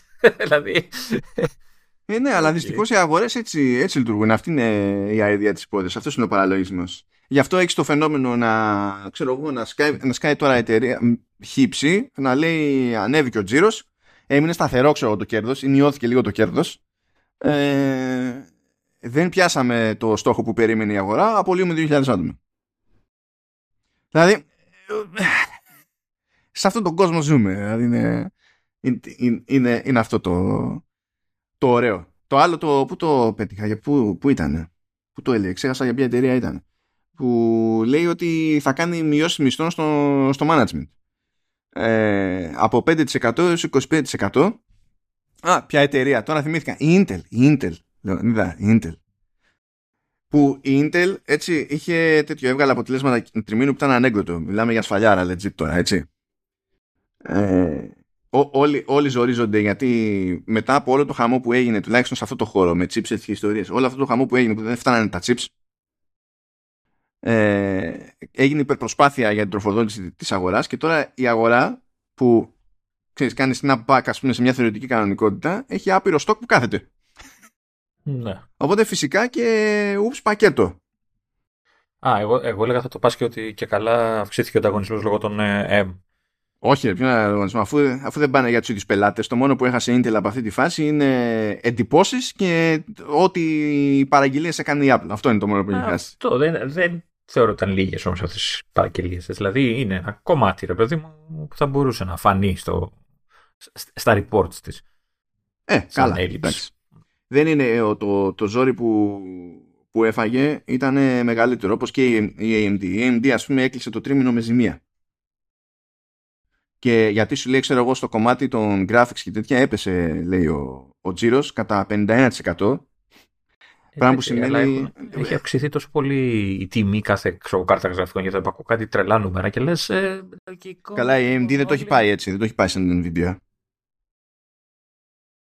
Η AMD έχει μείνει σε πιο γνωστά δηλαδή, τέτοια. Δηλαδή, από τη μία επιστρέφει αγορά στην κανονικότητα, αλλά οι τιμές ε, είναι. Όχι απλά δεν είναι κανονικές, έτσι. Είναι φαντασία, έτσι. Δεν, ε, τι, τι περιμένουν, δηλαδή, πώς πώς θα πάει όλο να αγοράσει τώρα μια κάρτα γραφικών που κάνει ένα χιλιάρικο, ας πούμε. Μα είναι ασχέτως αυτού. Σου λέει ότι έχουμε πάρα πολύ στόκ στην αγορά. Οπότε, ό,τι αγορε... αυτές οι αγορές γίνανε σε άλλα τρίμηνα, έχουν αποτυπωθεί στα μεγέθη μας σε άλλα τρίμηνα. Και τώρα, μέχρι να φύγουν αυτά από τα ράφια, δεν αγοράζουν άλλες κάρτες από εμάς, σε αλυσίδες κτλ. Ναι, το οποίο είναι λογικό. είναι, είναι, είναι λογικό, έτσι. Είναι, είναι λογικό. Η, η Intel, ας πούμε, ε, έπαθε ζημιά παντού. Δηλαδή έπεσε ο τζίρος 32%, ε, έπεσε εκεί που αυτό μάλλον έθιξε περισσότερο την αγορά, ας το πούμε έτσι, είναι ότι έπεσε 33% σε data center και AI, που εκεί πέρα είναι η παραδοσιακή της δύναμη υποτίθεται. Ε, καλά, δεν έπιασε και αυτά που περίμενε η αγορά ασχέτως των υπολείπων. Ενώ η AMD, ας πούμε, ε, ξεφτυλίστηκε στα, σε, τέτοιο, σε CPU, GPU, αλλά επειδή έχουν ισιώσει τα πράγματα σε κονσόλες, ρεφάρισε λίγο από εκεί, που τους έχει όλους τους πελάτες. Καλά, δεν έχει την Nintendo, αλλά τέλος πάντων, Sony Microsoft τους έχει πελάτες. Οπότε ρεφάρισε από εκεί ε, και στην αντίστοιχη κατηγορία η μείωση ήταν μικρή ακριβώς επειδή ρεφαρίστηκε έτσι και ανέβηκε στα data centers. Οπότε ξέρεις, ήταν λίγο ναι μεν ζημία, αλλά τέλος πάντων okay. ενώ ο Intel το φάγε παντού. Είναι κάπως έτσι. Οπότε cool phase, cool phase. Τέλος πάντων, πήγαμε από σπόντα σε αποτέλεσμα τριμήνου. Anyway, θέλω να πάω τώρα σε αυτά που ξαφνικά φύτωσαν από παντού και λέει, βγαίνει ο Κουο, λέει η Apple ετοιμάζει αναδιπλούμενο iPad με kickstand, λέει, από ανθρακόνημα. Λέει για το 2024. Το πιάνουν όλοι... Ε, kickstand ενσωματωμένο εννοεί, δηλαδή μέσα στο σώμα ε, θα ανοίγει κομμάτι της πλάτης ας πούμε και θα, θα είναι ε, βάση. Ε, έτσι όπως το λέει μάλλον ναι. Γιατί ε, απλά λέει ότι θα περιλαμβάνει λέει carbon fiber kickstand τώρα το θα περιλαμβάνει τι θα είναι μαζί συσκευασία θα είναι πάνω μέρος του τέτοιου δεν ξέρω. Ρε, δεν υπάρχει περίπτωση. Ένα χιλιάρικο θα έχει μόνο το stand είπαμε. Δεν υπάρχει τέτοια περίπτωση. Αντίστοιχα άλλοι ε, είπαν ότι έχει ξεκινήσει λέει development project για κάποιο προϊόν αναδιπλούμενο στις 20 ίντσες. Ε, φυτρώνουν μετά από αλλού και λέει ότι έρχεται λέει αναδιπλούμενο 20 ίντσο 20,5 ίντσες λέει το 2025 ε, notebook ενώντας ο ποιητής laptop. Ναι. Αυτό τώρα, αν θυμάστε, ακούγονται και πολύ καιρό πράγματα ε, για το ότι γίνεται κάποια δουλειά για μεγαλύτερη διάσταση iPad κτλ. Ναι, όλα, όλα αυτά, όλα αυτά, δεν ξέρω τι θα είναι στο τέλος, αλλά παιδιά θα είναι, ε, όλοι αυτοί εννοούν το ίδιο προϊόν. Απλά δεν το ξέρουν. απλά το ε, αναφέρω. Αν, αν δεχτούμε το 20 ίντσας που λένε, 20 μισό, ε, νομίζω αναφέρεται στο, στην ανοιχτή διάσταση. Ε, ε, Προφανώς. Άμα είναι 20 κλειστό και πάνε να τα ανοίξεις, μιλάει τι είναι αυτό. Ε; Τραπεζάκι, ξέρω εγώ για το. Για αυτό μόνο στην, στον καλόν τεχνό θα πουλάει. Σαν ναι, και θα έχει τρίποδο και καμβά από αθρακόνημα, ξέρω ε, ναι, κοίτα. Α, απ' τη μία καταλαβαίνω ότι οι φήμες αυτές ξεκινάνε από τη δίψα του κόσμου, έτσι, των ανθρώπων ε, ε, που θέλουν την Apple να ακολουθήσει γρήγορα όσο γίνεται τη, τη Samsung και ποιες άλλες εταιρείες είναι που βγάζουν foldables κτλ. Τα, τα οποία δεν ξέρω αν έχουν προχωρήσει στην αγορά. Εντάξει, είναι... πάντα έχουν κάνει δημιουργούν εντυπώσεις τέτοιες συσκευές έτσι. Όσο εντάξει, στην αρχή είχαμε θέματα και αυτά, νομίζω έχουν στρώσει τώρα οι καταστάσεις. Ε, και νομίζω ότι περισσότερο είναι η δίψα ότι, ότι ξέρεις τι, να μην μείνει η Apple πίσω σε αυτά τα θέματα, σε αυτή την κατηγορία συσκευών. Κάτι που δεν καταλαβαίνω γιατί υπάρχει, γιατί ε, είναι νομίζω. Δεν, δεν καταλαβαίνεις γιατί υπάρχει η κατηγορία, γιατί υπάρχει η δίψα. Όχι, η, η φήμη και η δίψα, ρε παιδί μου, για να, να ακολουθήσει η Apple τόσο γρήγορα κτλ. Γιατί δεν το καταλαβαίνω γιατί ως εταιρεία η Apple σπάνια χώνεται τόσο γρήγορα σε τέτοιες κατηγορίες. Ε, Εντάξει, αυτό το ξεχνάνε ε, πάντα. Ναι, ξεχνάνε πάντα. ναι. Δηλαδή δεν βιάζεται. Θα, θα, κάνει τα, θα, θα κοιτάει εννοείται, έτσι, θα παρακολουθεί, θα κάνει τις δικές της ε, δοκιμές και τα πειράματα και όλα αυτά εννοείται, αλλά όταν θα πει ότι μπαίνω, ε, νομίζω θα μπει λέγοντας ότι ξέρεις τι, ναι, foldable, αλλά εμείς το κάνουμε έτσι και είναι καλύτερο. Ή βρήκαμε και πέντε πιο έξυπνες ε, χρήσεις για, το, για να δικαιολογήσουμε το foldable και φυσικά την ε, ε, αστρονομική τιμή που θα το ακολουθεί. Ε, δεν είναι εταιρεία που θα πει Α, έβγαλε η Samsung, Α, έβγαλε η Tade, Α, έβγαλε ο άλλος η, η Xiaomi και δεν ξέρω τι. Και Α, πρέπει να πούμε και εμείς και να χωθούμε. Μην με σκοτώνεις, μην λες Xiaomi. Μην λες Xiaomi. Ναι, τι να πω, Xiaomi. Ε, αφού ε, πιο κοντά αυτό είναι. Αν και στην ουσία δεν, δεν είναι σαν Z, είναι σαν Σαν Xiaomi, αλλά τέλος πάντων. Ε, ας, το πούμε, ας το πούμε ζήτα. ε, μην το λέμε ξύ τουλάχιστον όμως. Θα το λέμε Xiaomi. Ναι, ε, θα μπορούσα να σου λέω και τη, και τη Χαβάη. Έτσι, δεν νομίζω ότι αυτό. Και, και εγώ θα γούσταρα να δω έτσι ένα iPhone που θα γίνεται iPad Pro. Έτσι. Το οποίο βέβαια θα έχει την τιμή και των δύο μαζί. Συν καπέλο, συν τα ανθρακονήματα που είπαμε πριν, συν δεν ξέρω, τους μαγνήτες. Καλά, ξεκάθαρα τώρα το concept με το ανθρακόνημα είναι ότι επειδή αυτό θα είναι μεγάλο σε όγκο και κάπως θα πρέπει να μπορείς να το μεταφέρεις, πρέπει να γλιτώσουν από κάπου βάρος. Τώρα, πώς γλιτώνεις αρκετό βάρος κάνοντας μόνο ένα stand ανθρακόνημα, δεν ξέρω. Αλλά τέλος πάντων, σίγουρα γλιτώνεις βάρος σχέση με το να το κάνεις κάτι άλλο. Αυτό εντάξει. Ε, Πάντως σου λέω, εμένα ε, μ' αρέσει σαν concept. Ε, μου δημιουργεί άγχος γιατί φοβάμαι. Τη τσάκιση, τη φοβάμαι, ότι χαλάει γρήγορα, ότι φρικάρει και από όσο ξέρω. Εντάξει, οι πρώτες συσκευές σαν Samsung και τα λοιπά είχαν θέματα, ρε παιδί μου, στη τσάκιση. Τώρα έχουν βελτιωθεί, αλλά, αλλά φαίνεται η τσάκιση, δεν μπορώ. Ε, ναι, αυτό δηλαδή τώρα είναι πιο αξιόπιστα από άποψη ξέρω εγώ ζημιά, φθοράς κτλ. Αλλά ταυτόχρονα, ρε παιδί μου, ότι μέχρι στιγμής κανένας δεν γλιτώνει το να βαίνει τσάκιση είναι, είναι απλό γεγονός. Το, το, το, άλλο που σκέφτομαι είναι ότι θα συνδυάσει και τα γυαλιά και η extra, το extra fold θα είναι εικονικό. θα είναι VR. Θα είναι εικονικό. ναι, γιατί; ναι, ή θα το προβάλλει στον αέρα, όπως βλέπαμε το. Ποιο ήταν το, το, η σειρά, η sci-fi, ποια ήταν, δεν θυμάμαι.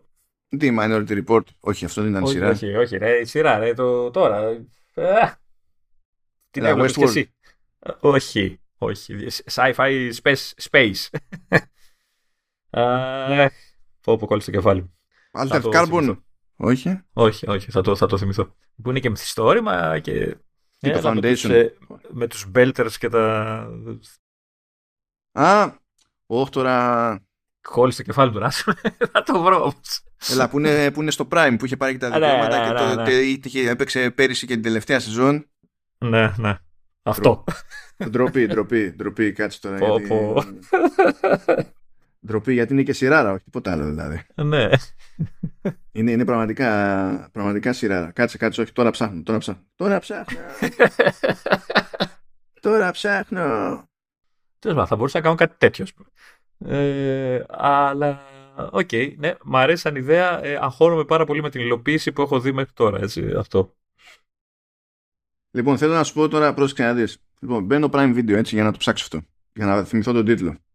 Θέλω να, θέλω να σας περιγράψω, για να, επειδή πολλές φορές έχω παραπονεθεί για το, για το search στο Prime, για να καταλάβω τι εννοώ. Λες τώρα, δεν θυμάμαι ακριβώς περί τίνος πρόκειται, θυμάμαι ότι έχει να κάνει το διάστημα. Space. Ε, γράφω λοιπόν Space. Μου βγάζει διάφορα. Μου βγάζει το Homecoming. Μου βγάζει το Solos. Μου βγάζει Shatner in Space. Star Trek Picard. Λες, κατά μία έννοια έχουμε πετύχει. Mm. Μετά μου βγάζει το Boss, το οποίο δεν έχουμε πετύχει. Μου βγάζει Top Gear. Ε, μου βγάζει Lore. Μου βγάζει The Underground Railroad. Αλλά επειδή ξέρω, θυμάμαι. Το απ- Expanse, το Expanse δεν το βγάζει. το The Expanse Το είναι, ναι, θυμήθηκα. αλλά πρόσεξε, πρόσεξε Λεωνίδα, πρόσεξε, επειδή εγώ θυμάμαι θυμήθηκα. προηγούμενες αποτυχίες, γιατί θυμάμαι προηγούμενες μου αναζητήσεις στην εφαρμογή. Άμα ο όρος αναζήτησης είναι Korean, δεύτερο αποτέλεσμα είναι The Expanse. Και όχι μόνο αυτό, έχει σε- σε σειρά, όλα, δηλαδή στην πρώτη σελίδα των αποτελεσμάτων, μου βγάζει ένα αποτέλεσμα που είναι το κορεάτικη σειρά και έχει στη σειρά μετά μία-μία τη σεζόν του, του The Expanse. Άρα, ό, όποτε θέλετε να βρείτε το The Expanse, ψάξτε για κάτι κορεάτικο στο Prime Video, έχετε στα γρήγορα. Άμα γράψω The Expanse, τι θα γίνει, κάτσε λίγο. Θα γράψω Expanse σου χωρίς βγάλει. το δεν, να δω τι θα γίνει. Θα σου βγάλει το Picard. Όχι, ευτυχώς βγάζει όντως το The Expanse. Μετά, φυσικά, επειδή ταιριάζουν αυτά, αφού τελειώσουν ε, οι, ε, τέλος πάντων στα αποτελέσματα η σεζόν του The Expanse, επόμενη τέτοιο, The Wheel of Time. Prime, λα- Amazon, δηλαδή, ξέρω εγώ, τέλος πάντων, ναι, συνέχιστε, συνέχιστε. Το θέμα μου είναι ότι το θυμήθηκα αυτό το θέμα. Ναι, Πριν το πεις, το θυμήθηκα. Δηλαδή, εντάξει. Ωραία, τι λέγαμε για τα αναδιπλούμενα. Ναι. ναι. Εγώ θέλω να θυμίσω στους πάντες, γιατί πρέπει να γινόμαστε ενοχλητικοί σε κάποιες τέτοιες περιπτώσεις, είναι ότι όταν το, το ακούστηκαν πράγματα για αναδιπλούμενες οθόνες σε προϊόντα της Apple, καθίσαμε εδώ με τον Λεωνίδα και αναρωτιόμασταν σε ποια κατηγορία προϊόντος ε, θα ήταν ε, πιο λογικό να γίνει το πείραμα. Γιατί όταν είχε πρωτακουστεί εντωμεταξύ, η φάση ήταν «Ω, λάπτοπ». Εμείς εδώ λέγαμε ότι μας φαίνεται πιο λογικό αντί να πάρουμε ένα πράγμα που ε, τέλος πάντων ένα μεγάλο μεγάλο. πράγμα και να το κάνουμε μικρότερο, να πάρουμε κάτι από την ανάποδη και να ε, ότι είναι πιο λογικό στην όλη φάση για το iPad.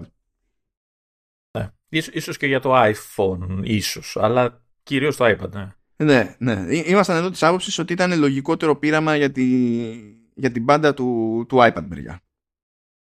Επειδή μπορείς να παίξεις σε μεγέθη τέλος πάντων που έχουν ε,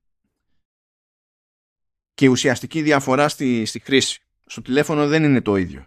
Στο τηλέφωνο, δηλαδή αν πιάσουμε το, το Fold, ναι μεν γίνεται σαν mini tablet, αλλά α, όταν, όταν τα ανοίξεις, αλλά πρώτον, αναγκάζεσαι για την περίπτωση που το έχεις κλειστό να έχεις και οθόνη απ' έξω και όταν το ανοίξεις και γίνεται σαν mini tablet πέραν της όποιας τέλος πάντων μυστήριας υποστήριξης του concept αυτού που υπάρχει στο Android εμ, και σε εφαρμογές για Android τέλος πάντων, πώς developers κάνουν τον κόπο, υπό ποιες συνθήκες κτλ. Πάλι έχεις ένα στριμόκολο ταμπλετάκι. Ναι, ουσα- ουσιαστικά αυτό, αυτό που λες είναι ότι ούτε έχεις ένα μη βολικό τηλέφωνο και ένα μη βολικό τάμπλετ με αυτή τη λύση, κάπως έτσι. Σε κάποιες περιπτώσεις προφανώς θα βολεύει αυτό το μέγεθος. Αλλά δεν μπορείς να πεις ότι αυτό το μέγεθος είναι κάτι που καθιστά το Fold κανονικό υποκατάστατο ενός τάμπλετ που θα αγοράσεις ξεχωριστά. Γι' αυτό εγώ συμπαθώ πιο πολύ το. Πάντα το λέω flip, αλλά πάντα έχω την εντύπωση ότι το λέω λάθος. Ε, νο- νομίζω, ελπίζω να είναι το, το Z Flip.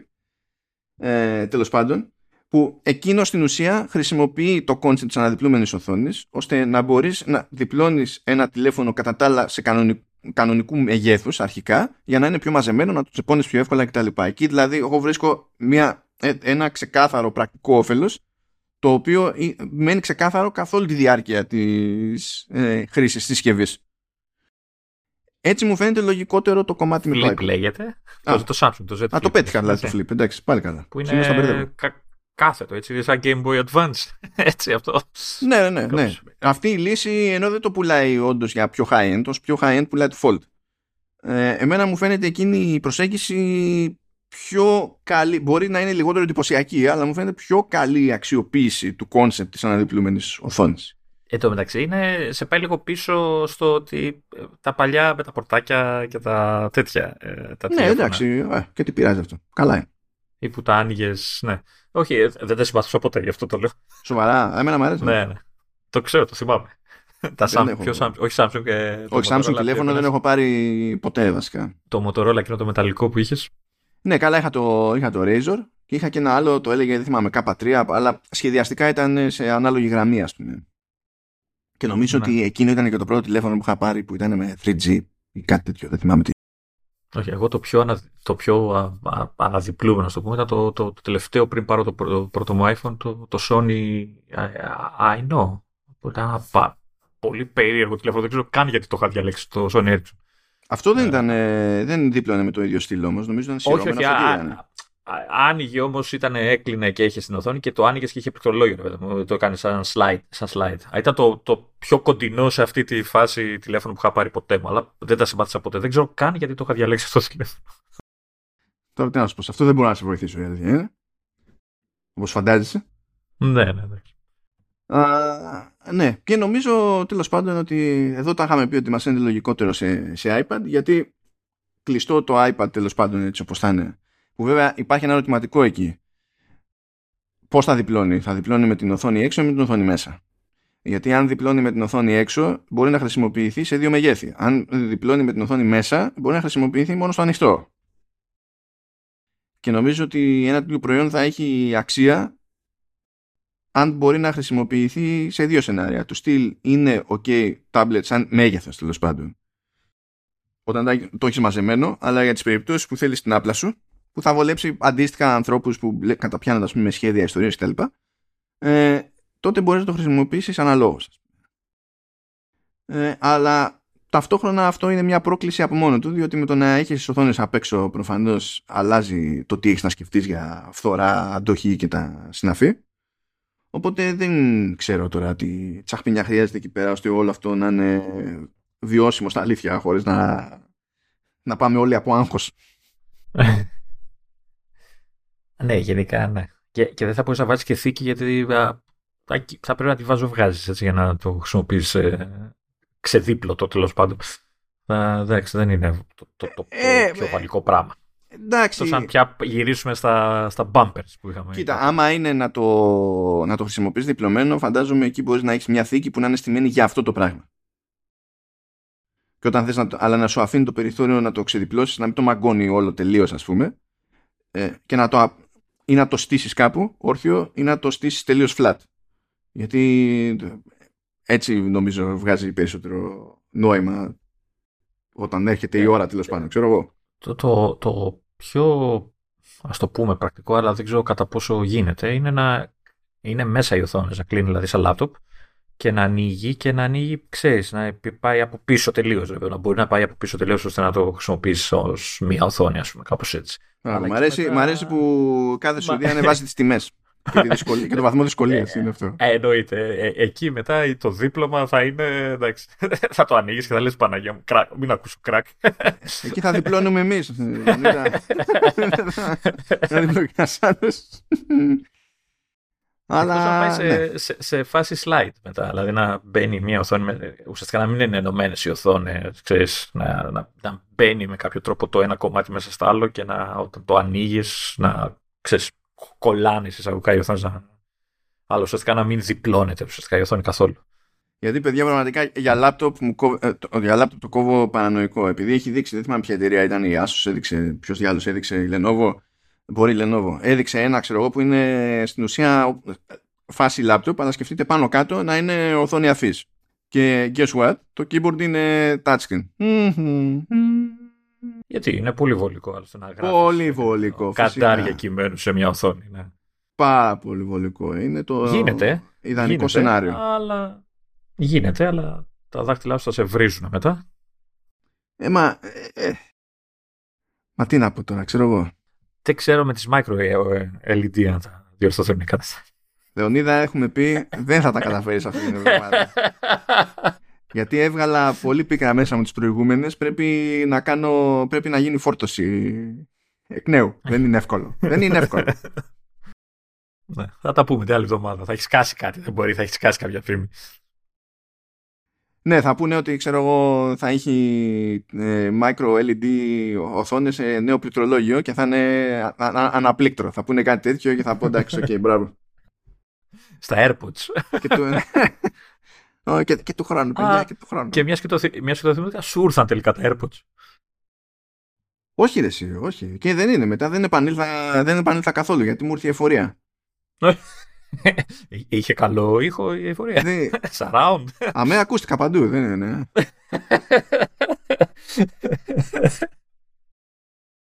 δεν είναι Οκ. πρόβλημα, όλα κομπλέ, έγινε. Ε, εντάξει. Είναι αυτό το, πώς το έγινε στα, μας- στα Ημισκούμπρια, το κάνουμε εδώ, μας ακούνε στην Ασία. Ε, Κάτι τέτοιο. Just saying, just saying. Λοιπόν, και μπορούμε έτσι να τα αφήσουμε. Αυτό, θυμηθείτε, θυμηθείτε, όλοι αυτοί μιλάνε για το ίδιο πράγμα, για το ίδιο ένα προϊόν και απλά δεν το, το έχουν συνεννοηθεί ακόμα μεταξύ τους, έχουν μπερδευτεί. Καλά, άμα, άμα όντως πέσουμε ότι έχουμε δίκιο σε αυτή την περίπτωση, θα, δηλαδή θα, θα το χτυπάμε σε όποιο κεφάλι έχουμε πρόχειρο για ένα διάστημα όταν θα γίνει η πραγματικότητα αυτό. Αλλά τέλος πάντων, οκ. Ε, αλλά μέσα σε όλα υποτίθεται ότι φυτρώσανε και οι κριτικές έτσι πιο μαζικά για το, για το HomePod και χαίρομαι βασικά που συμφωνούν στο ότι ακουστικά ε, είναι μία ή άλλη. Α, γιατί είχα- είχαμε το άγχος με τις ε, περικοπές που είχαν κάνει, έτσι. Ε, ναι. Και ότι καλά αυτή τη δόση έχουμε και κανονική υποστήριξη για special audio με, τα, με την πραγμάτια εδώ πέρα. Ε, και γενικά είναι θετικές οι, οι εντυπώσεις όσο δεν πλέει κανείς με τη Siri, έτσι. Αυτά δεν αλλάξανε ξαφνικά. Αλλά για μένα είναι σημαντικό ότι τέλος πάντων, δηλαδή παρότι έχασε δύο Twitter, ότι συμφωνούν γενικά ότι ο, η ποιότητα του ήχου είναι, είναι μία ή άλλη. Οπότε στα θετικά, ας το πούμε έτσι. Το με το Siri θα ήθελα να το συζητήσουμε λίγο για την, την αιμονή της με αυτό το ηχείο, γιατί δεν την καταλαβαίνω, αλλά τέλος πάντων. Δεν ξέρω. Ας, ας πούμε τα, τα, τα περί review και το συζητάμε. Ναι, πω, δεν είναι, δεν έχω να πω κάτι παραπάνω, γιατί για μένα αυτό ήταν το, το ζουμί. Από Siri, τι να πούμε, από Siri υπάρχει μια ε, γενικότερη έτσι στασιμότητα. Βλέπεις ότι δεν είναι κάτι πλέον που επικοινωνεί ή διαφημίζει καν ούτε η Apple. Ναι, ρε παιδί μου, αλλά σου, σου βγάζει τώρα προϊόν το οποίο πάλι ε, βασίζεται στη, ε, στη Siri. Έτσι, δηλαδή στο, ο έλεγχος όλου του ηχείου γίνεται μέσω της Siri. Ε, Απ' τη, στιγμή- απ' τη μία το έχει παρατη, την έχει παρατημένη, έτσι, αυτό, στασιμότητα κτλ. Απ' την άλλη βγάζει ένα τέτοιο προϊόν. Δεν καταλαβαίνω την αιμονή γιατί θα μπορούσε με το second gen ε, HomePod κτλ. να έχει κουμπάκια. Δηλαδή, βάλε ένα play, ένα pause και ένα αυτό, ας πούμε. Και α ας τη Siri να υπάρχει εννοείται, να έχει όλα τα extra αυτά, τα, τα μαγικά που δίνουν στα, στα διαφημιστικά τους κτλ. Αλλά κουμπάκια. Έτσι, κουμπάκια. Για... Μπας και έρθει και σε εμάς δηλαδή το επίσημο το, το ηχείο. Ναι. Ή, ή να μην χρειάζεται ξέρεις, να, να, να τρέχω στο κινητό που παίζει εκείνη τη στιγμή κάνει stream ας πούμε, τη μουσική κτλ. Ή δεν ξέρω αν στριμάρει κατευθείαν το HomePod, δεν ξέρω εγώ, να ψάχνω να βρω το ε, εικονικό remote για να το σ- κάνω pause, ρε παιδί μου, να λέω ε, σαν ηλίθιος τάδε, hey τάδε, ξέρεις, ε, ε, κουμπάκι. Κάποιες φορές η παραδοσιακή λύση είναι βολική και εύκολη να την ε, εφαρμόσεις τώρα, έτσι. Δεν είναι και χώρο έχει στο ηχείο, εντάξει, μια χαρά μεγάλο είναι ε, σχετικά. Δεν καταλαβαίνω την αιμονή. Από τη, απ' τη στιγμή μάλιστα που δεν δουλεύει σωστά αυτό το πράγμα. δηλαδή, Μάρτον. Άσχετο, αλλά έκανα το λάθος να κοιτάξω το inbox μου. Εντάξει, δεν θα σταθώ στη σφαγή που παίζει, αλλά θα πω ότι υπάρχει ένα παλικάρι από PR που έκανε το λάθος και έστειλε πέντε φορές το ίδιο mail. Θα έχει ενδιαφέρουσα μέρα αυτό το παλικάρι. θα πάρει κάτι replies περίεργα. Από σένα ή γενικά; Όχι από μένα, δεν θα μπω καν στον κόπο, δεν θα αφιερώσω την ενέργεια. Αλλά επειδή για να έχει συμβεί σε μένα δεν θα έχει γίνει μόνο σε μένα αυτό το πράγμα. Κάποιο, κάποιο μαγικό έχει παίξει. Ε, για Τετάρτη, πολύ Δευτέρα σου βγήκε φίλε αυτό. Είναι λίγο περίεργο το πράγμα. Εντάξει, οκ, απλά το αναφέρω για την ιστορία. Α, ναι, δεν ξέρω. Ε, Ως, ως προς το θέμα της Siri δεν, εγώ θα επιμείνω στο ότι απογοητεύομαι για το ότι δεν υπάρχει καν κινητικότητα ώστε να υπάρχει ελπίδα να κάνω σκόντο σε όλο το υπόλοιπο. Να. Να. Δεν ξέρω τι άλλο να πω για αυτή την ιστορία πραγματικά. Εν τω μεταξύ ισχύει αυτό ότι το HomePod παίζει μόνο με, ξέρεις, ε, δεν ξέρω, ε, πρέπει να υποστηρίζει δηλαδή με συγκεκριμένα Spotify για να παίξεις, ε, να στριμάρεις το HomePod ε, Spotify ή, ή μπορείς να συνδέσεις ότι, να- νομίζω συνδέσει μόνο Apple συσκευές, έτσι δεν είναι. συσκευές Apple για να μην βρεις. Ναι, ε, μα, ε, μα τα θέλει ο οργανισμό. Γιατί το ξέρεις ότι είναι το ξέρεις. Ε, ε, νομίζω καλά, νομίζω ότι συνεργάζεται ναι, μόνο, μόνο έτσι. Βασικά με κάτι που υποστηρίζει AirPlay. Έτσι πρέπει κάπως να υποστηρίζει ε, ναι. AirPlay. Ε, χαζό είναι και αυτό. Τώρα για υποστήριξη με Spotify δεν νομίζω, ε, νομίζω ότι δεν εμποδίζει κανένα τη ναι, Spotify. Ναι, δεν θυμάμαι αν έχεις μπει ή αν δεν έχει μπει. Ναι, από τη στιγμή που υπάρχει που μπορεί να παίξει Spotify μέσω AirPlay, λογικά θα μπορείς να το κάνεις. Αλλά μου φαίνεται χαζό το, το, το, το περιορίζουν μόνο σε AirPlay και δεν βάζουν και ένα τυπικό Bluetooth να μπορείς να συνδέσεις ό,τι συσκευή θες πάνω. Ε, καταλαβαίνω γιατί, αλλά ευελιξία, ρε παιδιά. Αφήστε και κάποιους ανθρώπους να, να θέλουν να συνδέσουν κάτι άλλο πάνω. Δηλαδή. Δεν καταλαβαίνω. Εντάξει, πάντως. Απ' την άλλη, τώρα υπάρχουν πολλά τέτοια που υποστηρίζουν AirPlay. Δεν είναι σαν παλιότερα. Δεν σημαίνει κάτι αυτό. Δηλαδή, μιλάμε για ευελιξία. Σίγουρα θα υπάρξει περίπτωση χρήσης που θα χρειαστεί να συνδέσεις κάτι που δεν έχει AirPlay. Δηλαδή, γιατί να, με, να έχω δώσει τόσο λεφτά για ένα ή δύο ηχεία και να μην μπορώ να το συνδέσω; Δηλαδή, δεν το καταλαβαίνω. Έχει κάτι σκαλώματα. Ε, Τέλος πάντων. Το ίδιο ισχύει για το AirPrint. Άλλο πράγμα αυτό. Τέλος πάντων και αυτό. Ε, τι AirPrint, και αυτό όμως όταν υποστηρίζεται, δηλαδή έχει υποστήριξη ευρεία. Δεν... Όταν. Ε, ευρεία το συζητάμε. Τέλος Εντάξει, ε, μα να σου πω κάτι. Ε, δεν σου λέει κανένας κατασκευαστής ότι δεν έχω μοντέλα με AirPrint. Ναι, όχι, όχι. Πλέον ναι, ισχύει αυτό. Εδώ και χρόνια, όχι τώρα δηλαδή. Ναι, εντάξει πια, ε, έτσι, έτσι πάνε αυτά. Όπως αντίστοιχα τώρα είναι άμα βρεις κάποιον ενισχυτή, πες, έτσι, που υποστηρίζει την αστήρματη μετάδοση ήχου και πει ωραία να δούμε τι θα υποστηρίξω, θα έχει και Bluetooth, ξέρω εγώ, και ό,τι να είναι, ήταν πιθανό να μην έχει και AirPlay. Πλέον, ναι, κάποτε ήταν χειρότερα τα πράγματα. Έτσι. Ε, χαίρομαι πολύ. Κάποτε ήταν ε, στην πρώτη έκδοση του AirPlay γενικά ήταν χειρότερη υποστήριξη. Με τη δεύτερη έκδοση του AirPlay βελτιώθηκαν πάρα πολύ. Και συν τις άλλες, πάντα όταν βγαίνουν αυτά τα πράγματα, χρειάζονται να περάσουν κύματα προϊόντων για να έρθει κάτι να γίνει στάνταρ. Αυτό ίσχυε ακόμη και στην περίπτωση του Bluetooth. Δηλαδή, δεν, mm. έτσι πάνε αυτά. Έτσι πάνε αυτά. Τέλος πάντων. Πάντως φαίνεται να είναι καλό. Έτσι, δηλαδή δεν βλέπω να είστε. Δηλαδή από αυτά που διαβάζω, δεν, δεν έχω προλάβει να δω τα βίντεο. Δεν πήρα χαμπάρι του κάνει σκάσει, που μου αρέσουν να τα χαζεύω. Ε, τα διάφορα review και τις ε, review. Τέλος πάντων, τις εντυπώσεις τέλος πάντων, γιατί δεν είναι review αυτά τα βίντεο που βλέπεις. Τι, τι είπες τώρα για τους influencers, Τι είπες τώρα για τους influencers; Σας παρακαλώ, σας παρακαλώ. ναι. Ε, Παρ' όλα αυτά, ναι. Εντάξει, εξαρτάται. Κάποιοι κάνουν ε, το, κάνουν στα σοβαρά έτσι. Ναι, ρε, κα, κάποιοι είναι. Κάποιοι είναι. Ε, λοιπόν, ε, είπαμε να κλείσουμε με τρόπο που δεν έχουμε συνηθίσει να κλείσουμε. Να κλείνουμε, να κλείνουμε με δύο εφαρμογούλες. Έχει στα μπάρει μία εκεί πέρα ο Λεωνίδας. Mm. Και έχω στα μπάρει και μία εγώ. Εγώ γέλαγα βασικά όταν ε, είδα στη λίστα την εφαρμογή του, του Λεωνίδα. Διότι βλέπω βήμα-βήμα του Λεωνίδα να γίνεται φαν ενός συγκεκριμένου developer που τον παρακολουθώ και τον ακούω. Που εγώ δεν, εγώ δεν έχω Apple Watch, αλλά τυχαίνει να, μεταξύ άλλων τέλος πάντων, να ακούω εκπομπή δική του. Α, okay. Οπότε θέλω, δεν θέλω, ρε παιδί μου, ενημερώνομαι για αυτές τις εφαρμογές που, που δίνουν πόνο, αλλά και να μην. και πέραν του, του Apple Watch, έτσι.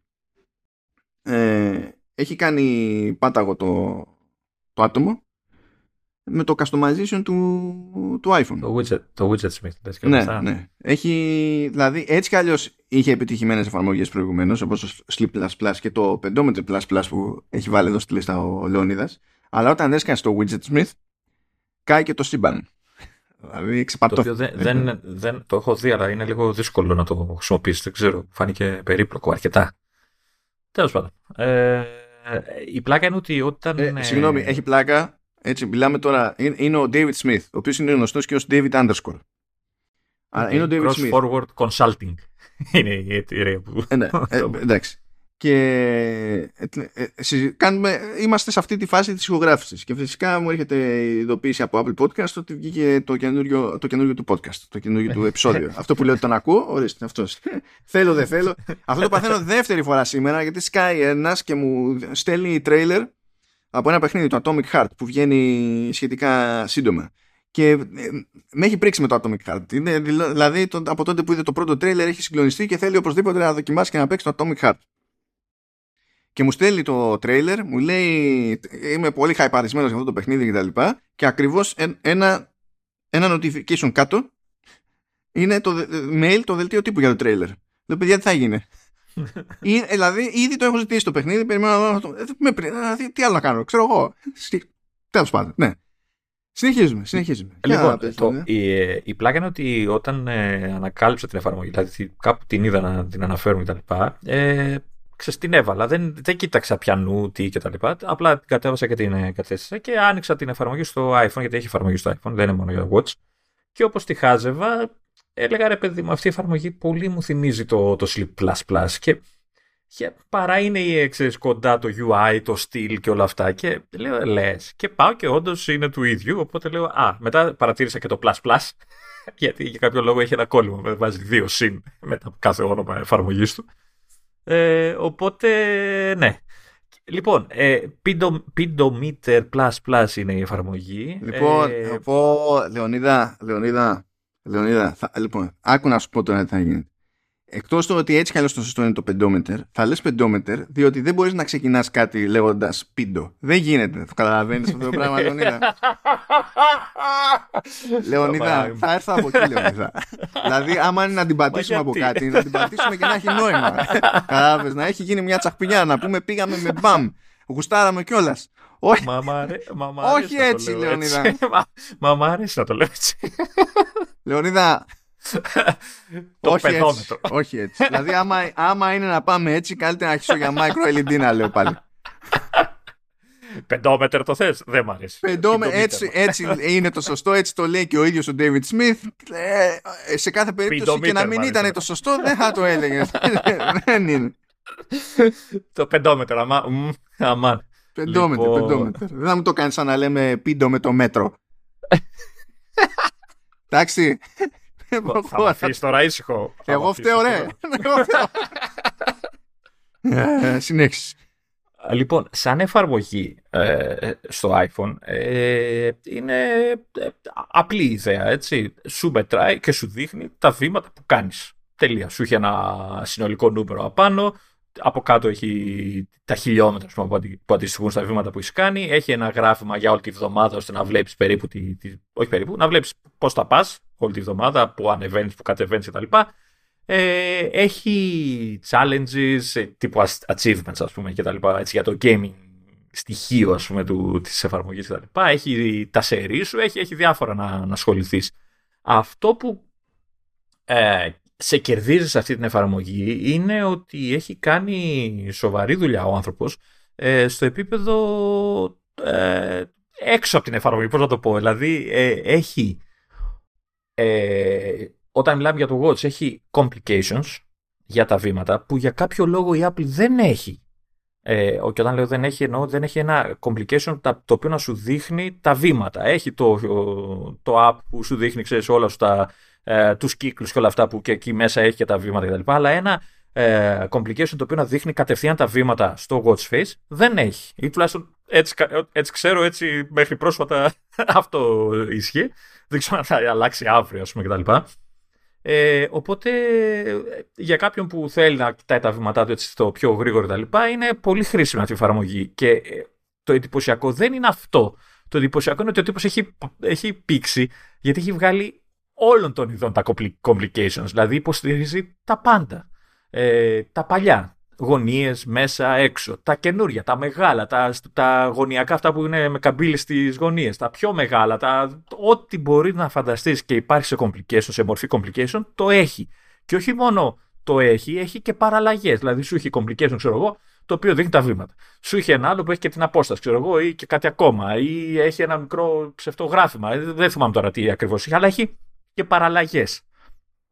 Το οποίο είναι. Εμένα με εντυπωσιάζει γιατί η Apple ας πούμε, δεν έχει για όλα. Ακόμα complication για, όλες για όλες τις μορφές των complication ας πούμε, και τα λοιπά που έχει η ίδια φτιάξει. Ε, ή άλλες εφαρμογές που δεν ασχολούνται. Ε, το ίδιο εντυπωσιακό είναι και στο iPhone γιατί ο τύπος υποστηρίζει το καινούριο lock screen. Έχει complication για το lock screen. Και πάλι με παραλλαγές. έχει και μικρό και μεγάλο και διάφορα, ξέρω εγώ, σου δείχνει. Ε, οπότε είναι τσάμπα. Άλλο εντυπωσιακό. Ε, εννοείται ότι έχει διαφημίσεις τις οποίες με, με, ένα μικρό ποσό τις ε, απενεργοποιείς.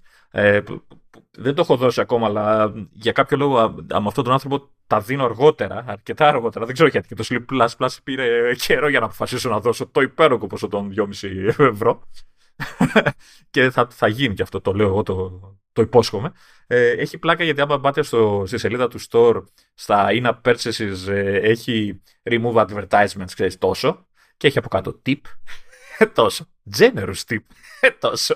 Amazing tip, τόσο, ξέρω. Οπότε, ξέρεις, έχει humor και εδώ. Ε, και σαν να μην έφταναν όλα αυτά που προσφέρει από complications και lock screen widgets κτλ.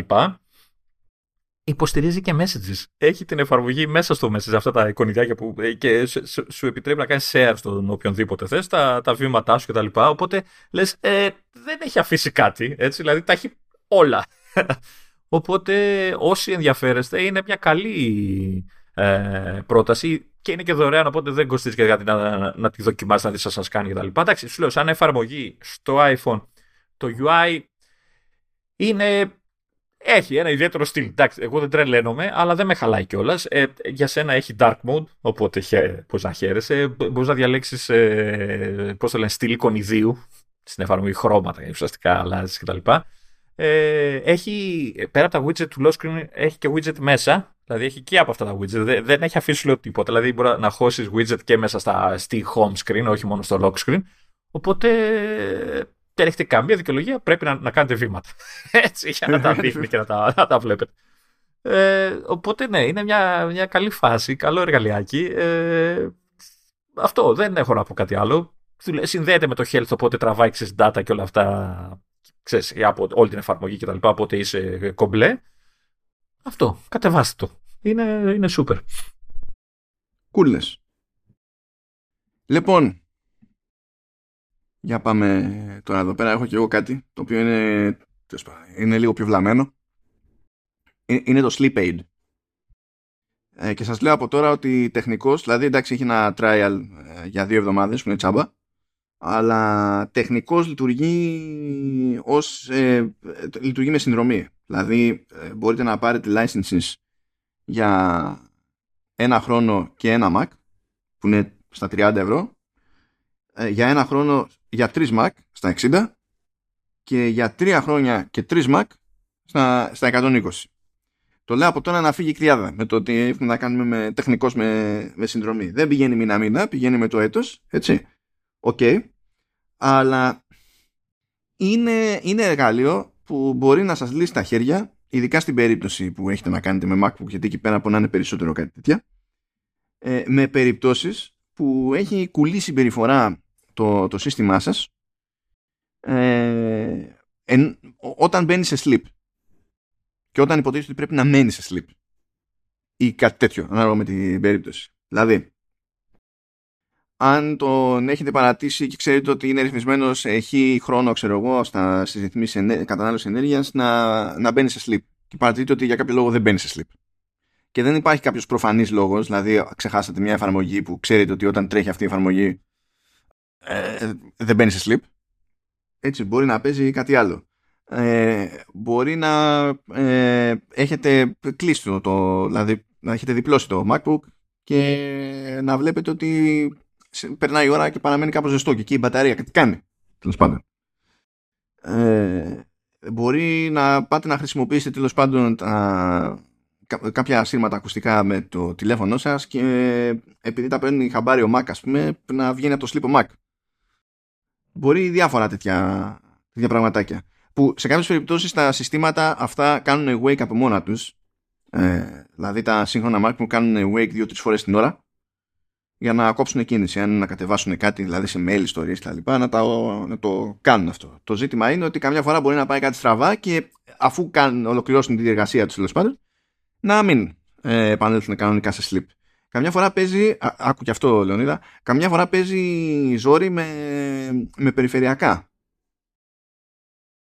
Σου λέει ότι αν έχεις κάποιο περιφερειακό, είτε είναι θήκη, είτε είναι ξέρω κάποιο κάτι τέλος πάντων που μπορείς εύκολα να πας και να κουμπώσεις πάνω με μαγνητικά ε, πληκτρολόγια κτλ.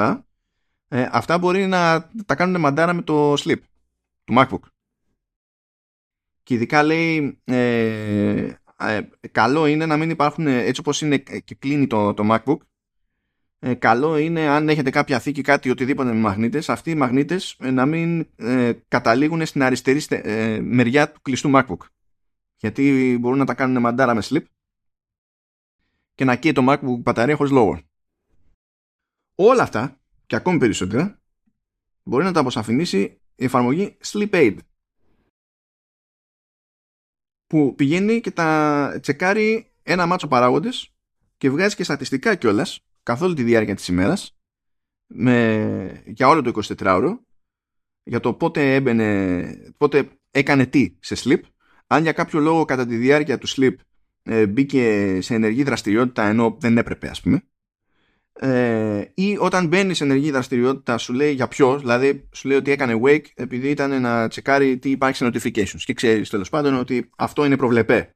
Έτσι. Γιατί γίνεται για μικρό χρονικό διάστημα, κάνει ό,τι update θέλει και τέλος. Αλλά μπορείς να δεις ένα διάστημα το οποίο είναι μεγάλο και λες ότι ό,τι και αν είναι δεν έπρεπε να βγαίνει από sleep για τόσο μεγάλο χρονικό διάστημα, ας πούμε. Ε, επίσης, μπορεί να μην ξέρετε ότι κάποια εφαρμογή σας ορίζει και δεν μπαίνει σωστά σε sleep το μηχάνημα. Ε, η εφαρμογή θα σας πει αν ισχύει αυτό το πράγμα. Μου αρέσει το μεταξύ που βγάζει και διάγνωση και λέει ξέρω εγώ ότι insomnia, unusual insomnia, excessive insomnia και long insomnia. Ε, και μπορεί να σας δώσει τέλος πάντων εικόνα της προκοπής ε, για τέτοιου είδους περιπτώσεις ε, sorry λίγο, κάτι, να καταλάβω λίγο κάτι. Ε, και μπορεί να τα βάλετε δίπλα-δίπλα και να ξέρετε τι, τι, παίζει που μπορεί να είναι περίεργο. Στην τελική μπορεί να είναι και κάτι σε bug, έτσι, και να ανακαλύψετε κάποιο bug. Ε, καλά, εγώ δεν χρειάστηκα τώρα το sleep aid για να ανακαλύψω εκείνο το bug, διότι όταν είχα την καλοκαιρινή την, την beta, για ένα μάτσο εκδόσεις της beta, δεν είχε σημασία αν έβαζα σε sleep το μηχάνημα έκαιγες σαν να μην υπάρχει αύριο. Δηλαδή, και αφού το, το άνοιγα και άμα το άφηνα ακίνητο, ας πούμε, έπρεπε η θερμοκρασία στο chip να είναι, ξέρω εγώ, 40 φεύγα, 50 κάτι. Και απλά ήταν 70. Και δεν έκανα τίποτα. Δεν, τίποτα. Απλά ε, ε, δεν ήταν σε sleep. Δεν άγγιζα τίποτα. Ούτε το touchpad, ξέρω εγώ. Δεν, δεν, δεν άγγιζα. Και δεν επόμενο. Εκεί δεν αναρωτιόμουν. Ήταν beta, είχε γίνει παρόλα. OK, okay, ξέρω εγώ. Αλλά λέμε για τις άλλες περιπτώσεις που δεν είναι φως φανάρι ότι έχεις πάει γυρεύοντας και μπορεί να σας γλιτώσει από τέτοιες ιστορίες. Γιατί μπορούν να δημιουργηθούν conflicts με πληκτρολόγια, μπορεί να δημιουργηθούν conflicts με, ε, με, με, με, ποντίκια. Ε, μπορεί με διάφορα τέτοια πραγματάκια. Και η αλήθεια είναι ότι μπορεί να μην σας νοιάζει το μεγαλύτερο ε, μέρος της ημέρας, αλλά αν έρθει έτσι μια μέρα που χρειάζεται να μπείτε σε αεροπλάνο και μπαίνετε στο αεροπλάνο με 100% μπαταρία και βγαίνετε από το αεροπλάνο χωρίς να έχετε χρησιμοποιήσει το λάπτο με 0% μπαταρία, μπορεί να δημιουργηθεί ένα πρόβλημα. Just saying.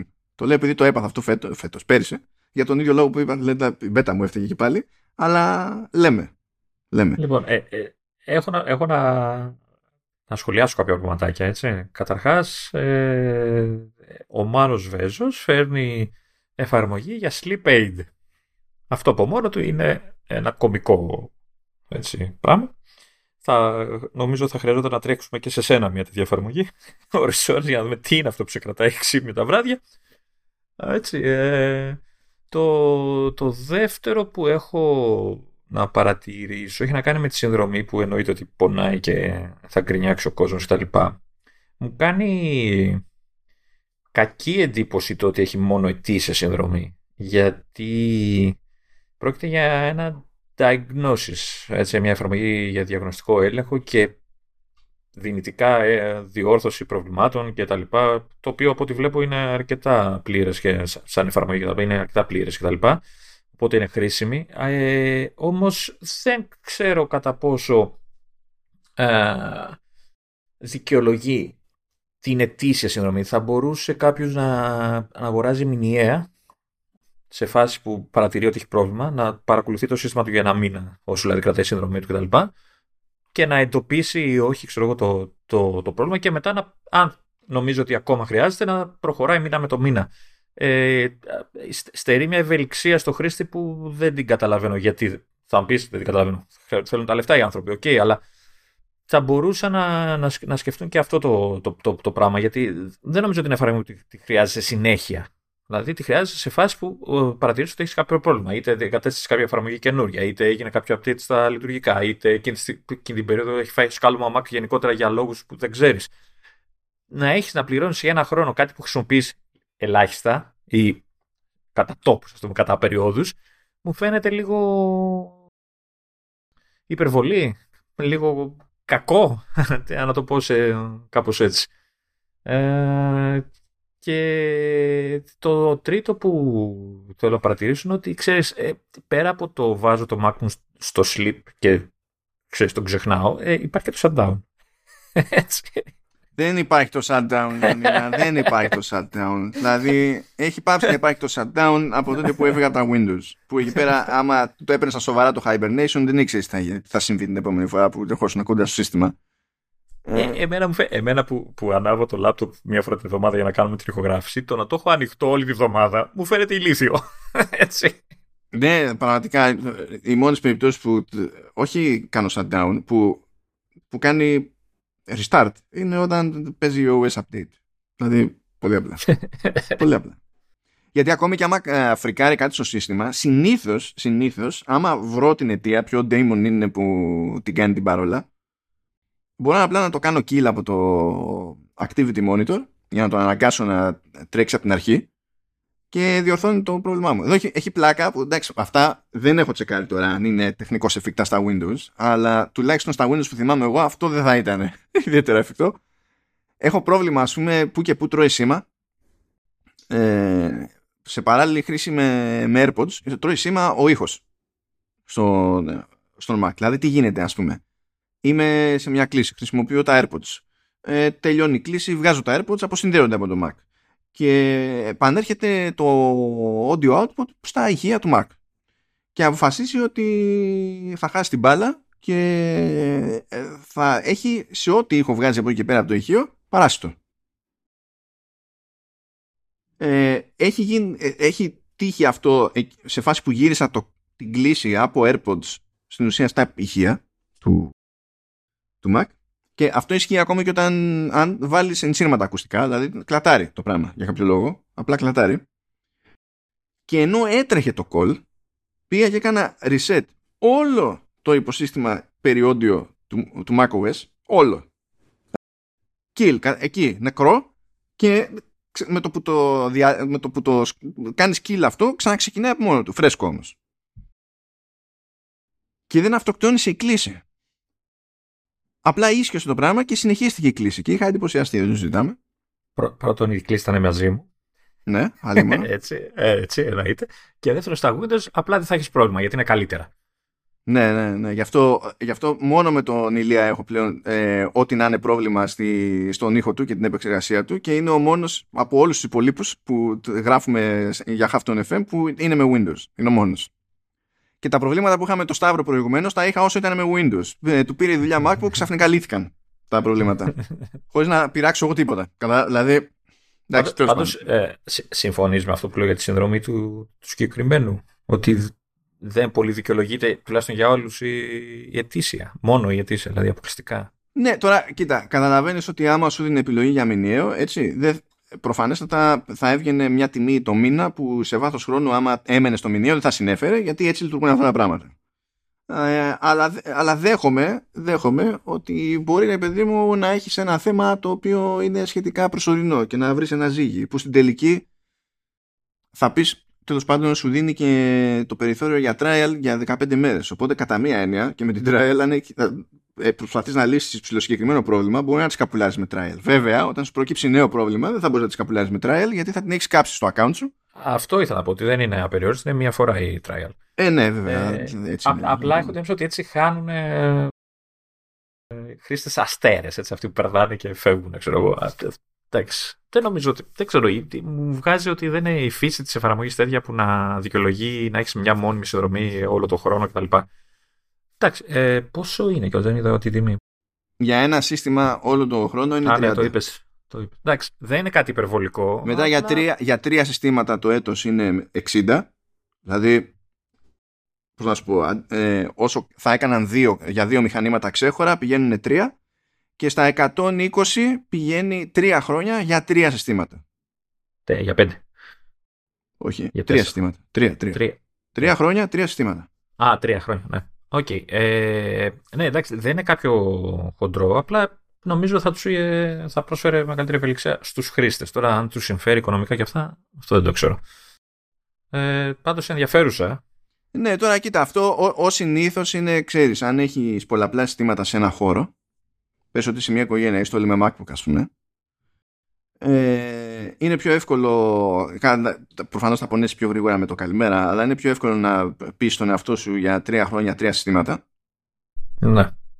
διότι ξέρεις, άμα το σκεφτείς μετά ένα σύστημα και, και κεφάλι, σαν χρέος είναι, είναι κούκου. Αλλά έτσι πάνε πάντα αυτά τα πράγματα. Ε, τα- Είναι, δέχομαι πάντως ότι είναι λίγο περίεργο το ότι δεν έχει έστω μια ενδιάμεση. Ακόμα και αν αυτή η ενδιάμεση πες ότι δεν ήταν μηνιαία, ρε παιδί μου. Α, σαν ένα τρίμηνη, ρε παιδί μας, σαν τρίμηνη. Ναι, δεν ήταν αυτονόητο ότι θα είναι ετήσιο, ξέρω εγώ.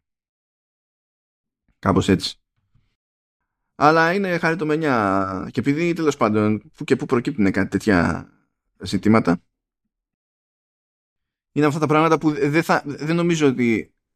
Δηλαδή δεν είναι ότι θα είναι χρήσιμα να πάσα ώρα και στιγμή, αλλά τη φορά που θα πρέπει να είναι χρήσιμα θα είναι super χρήσιμα. Στα δικά μου συστήματα δεν συμβαίνουν γιατί είναι όλα στο shutdown πάντα.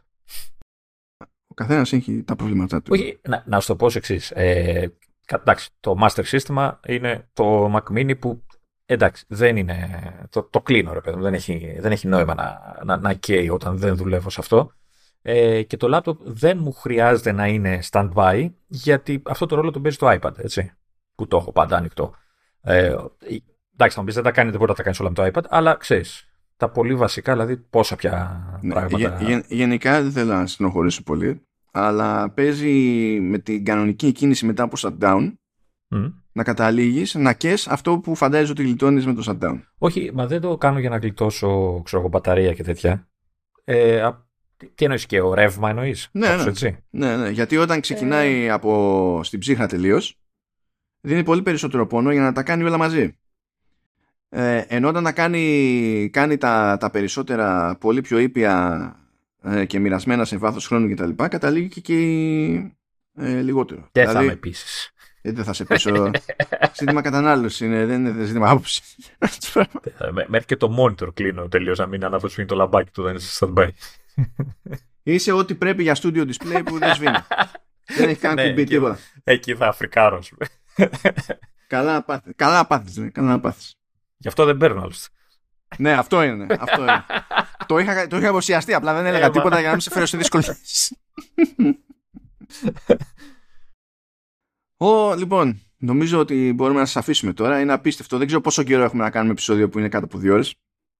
Ε, ναι, αλλά δεν είναι και πολύ κάτω από δύο. Εγώ περίμενα θα έχουμε στις μια μισή ώρα και πάλι είμαστε δύο παρακάτω, ας πούμε. Δηλαδή. Ε, ε, εντάξει. Ε, α, ό, είναι όμως κάτω από δύο. Τι να γίνει τώρα; Ω, άσε, λέ, take the win, Λεωνίδα. Take the win. Μα περίμενα κι εγώ ένα επεισόδιο μία, ω- μία και είκοσι, μία, μία μισή. Λέω, ωραία θα πάει αυτό το επεισόδιο. Ε, ποτέ όμως. Ε, τώρα, ποτέ. τώρα καλά. Μπούρου, μπούρου. Φαντάσου, φαντάσου πόσο έτσι πιο cool είμαι σήμερα από κέφι. Καλά, χτες και προχτές κάηκα στη δουλειά. Χτες μου βγήκε η προχτεσινή κούραση και ήμουνα γκολ χωρίς λόγο, χωρίς να διαλύομαι στη δουλειά. Ήμουνα έτσι όπως ήταν λογικό να είμαι την προηγούμενη μέρα. Με θυμήθηκε με καθυστέρηση.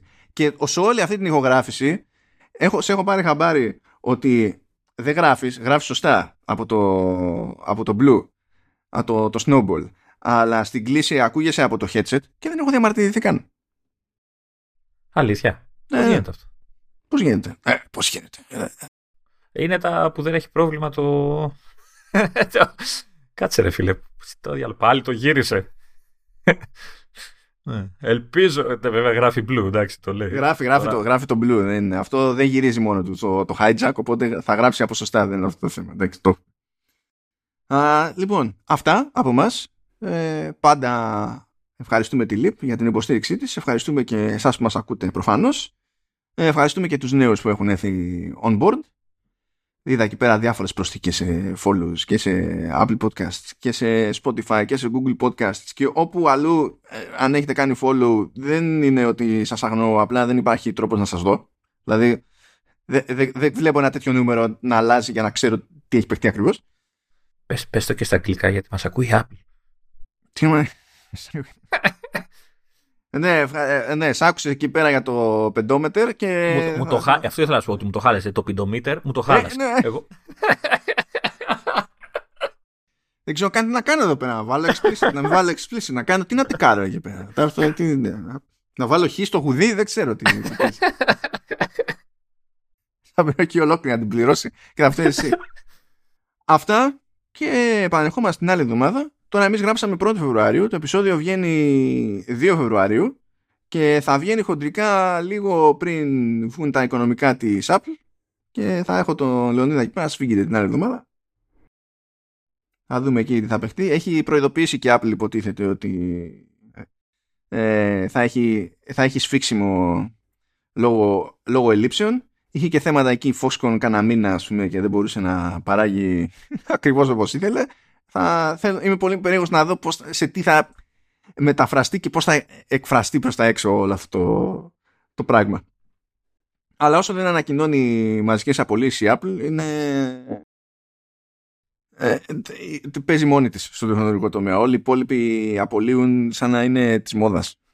Όχι απλά να είναι ανάγκη, σαν να είναι trend τους στυλ. Γιατί κάτσε, όλοι απολύουν, εμείς θα μείνουμε απ' έξω. Είναι τέτοια, τέτοιο το, το vibe πλέον. Αυτά αγαπητοί και επανερχόμαστε την επόμενη εβδομάδα. Ελπίζω μέχρι τότε να έχει δουλέψει και το Illustrated. το Illustrated δούλευε, ήταν την προηγούμενη εβδομάδα το Illustrated. Α, ναι, όχι το Illustrated, αλλά πώς λέγεται το πράγμα τώρα εδώ; Ξεχάστηκα. Έλα. Το squiggly drop. Ναι, το, το squiggly drop. Ναι, ναι, Να γίνει και αυτό, να, να τελειώνουμε, να βγει υποχρέωση. Αυτά, χαιρετίσματα και καλά να περνάτε.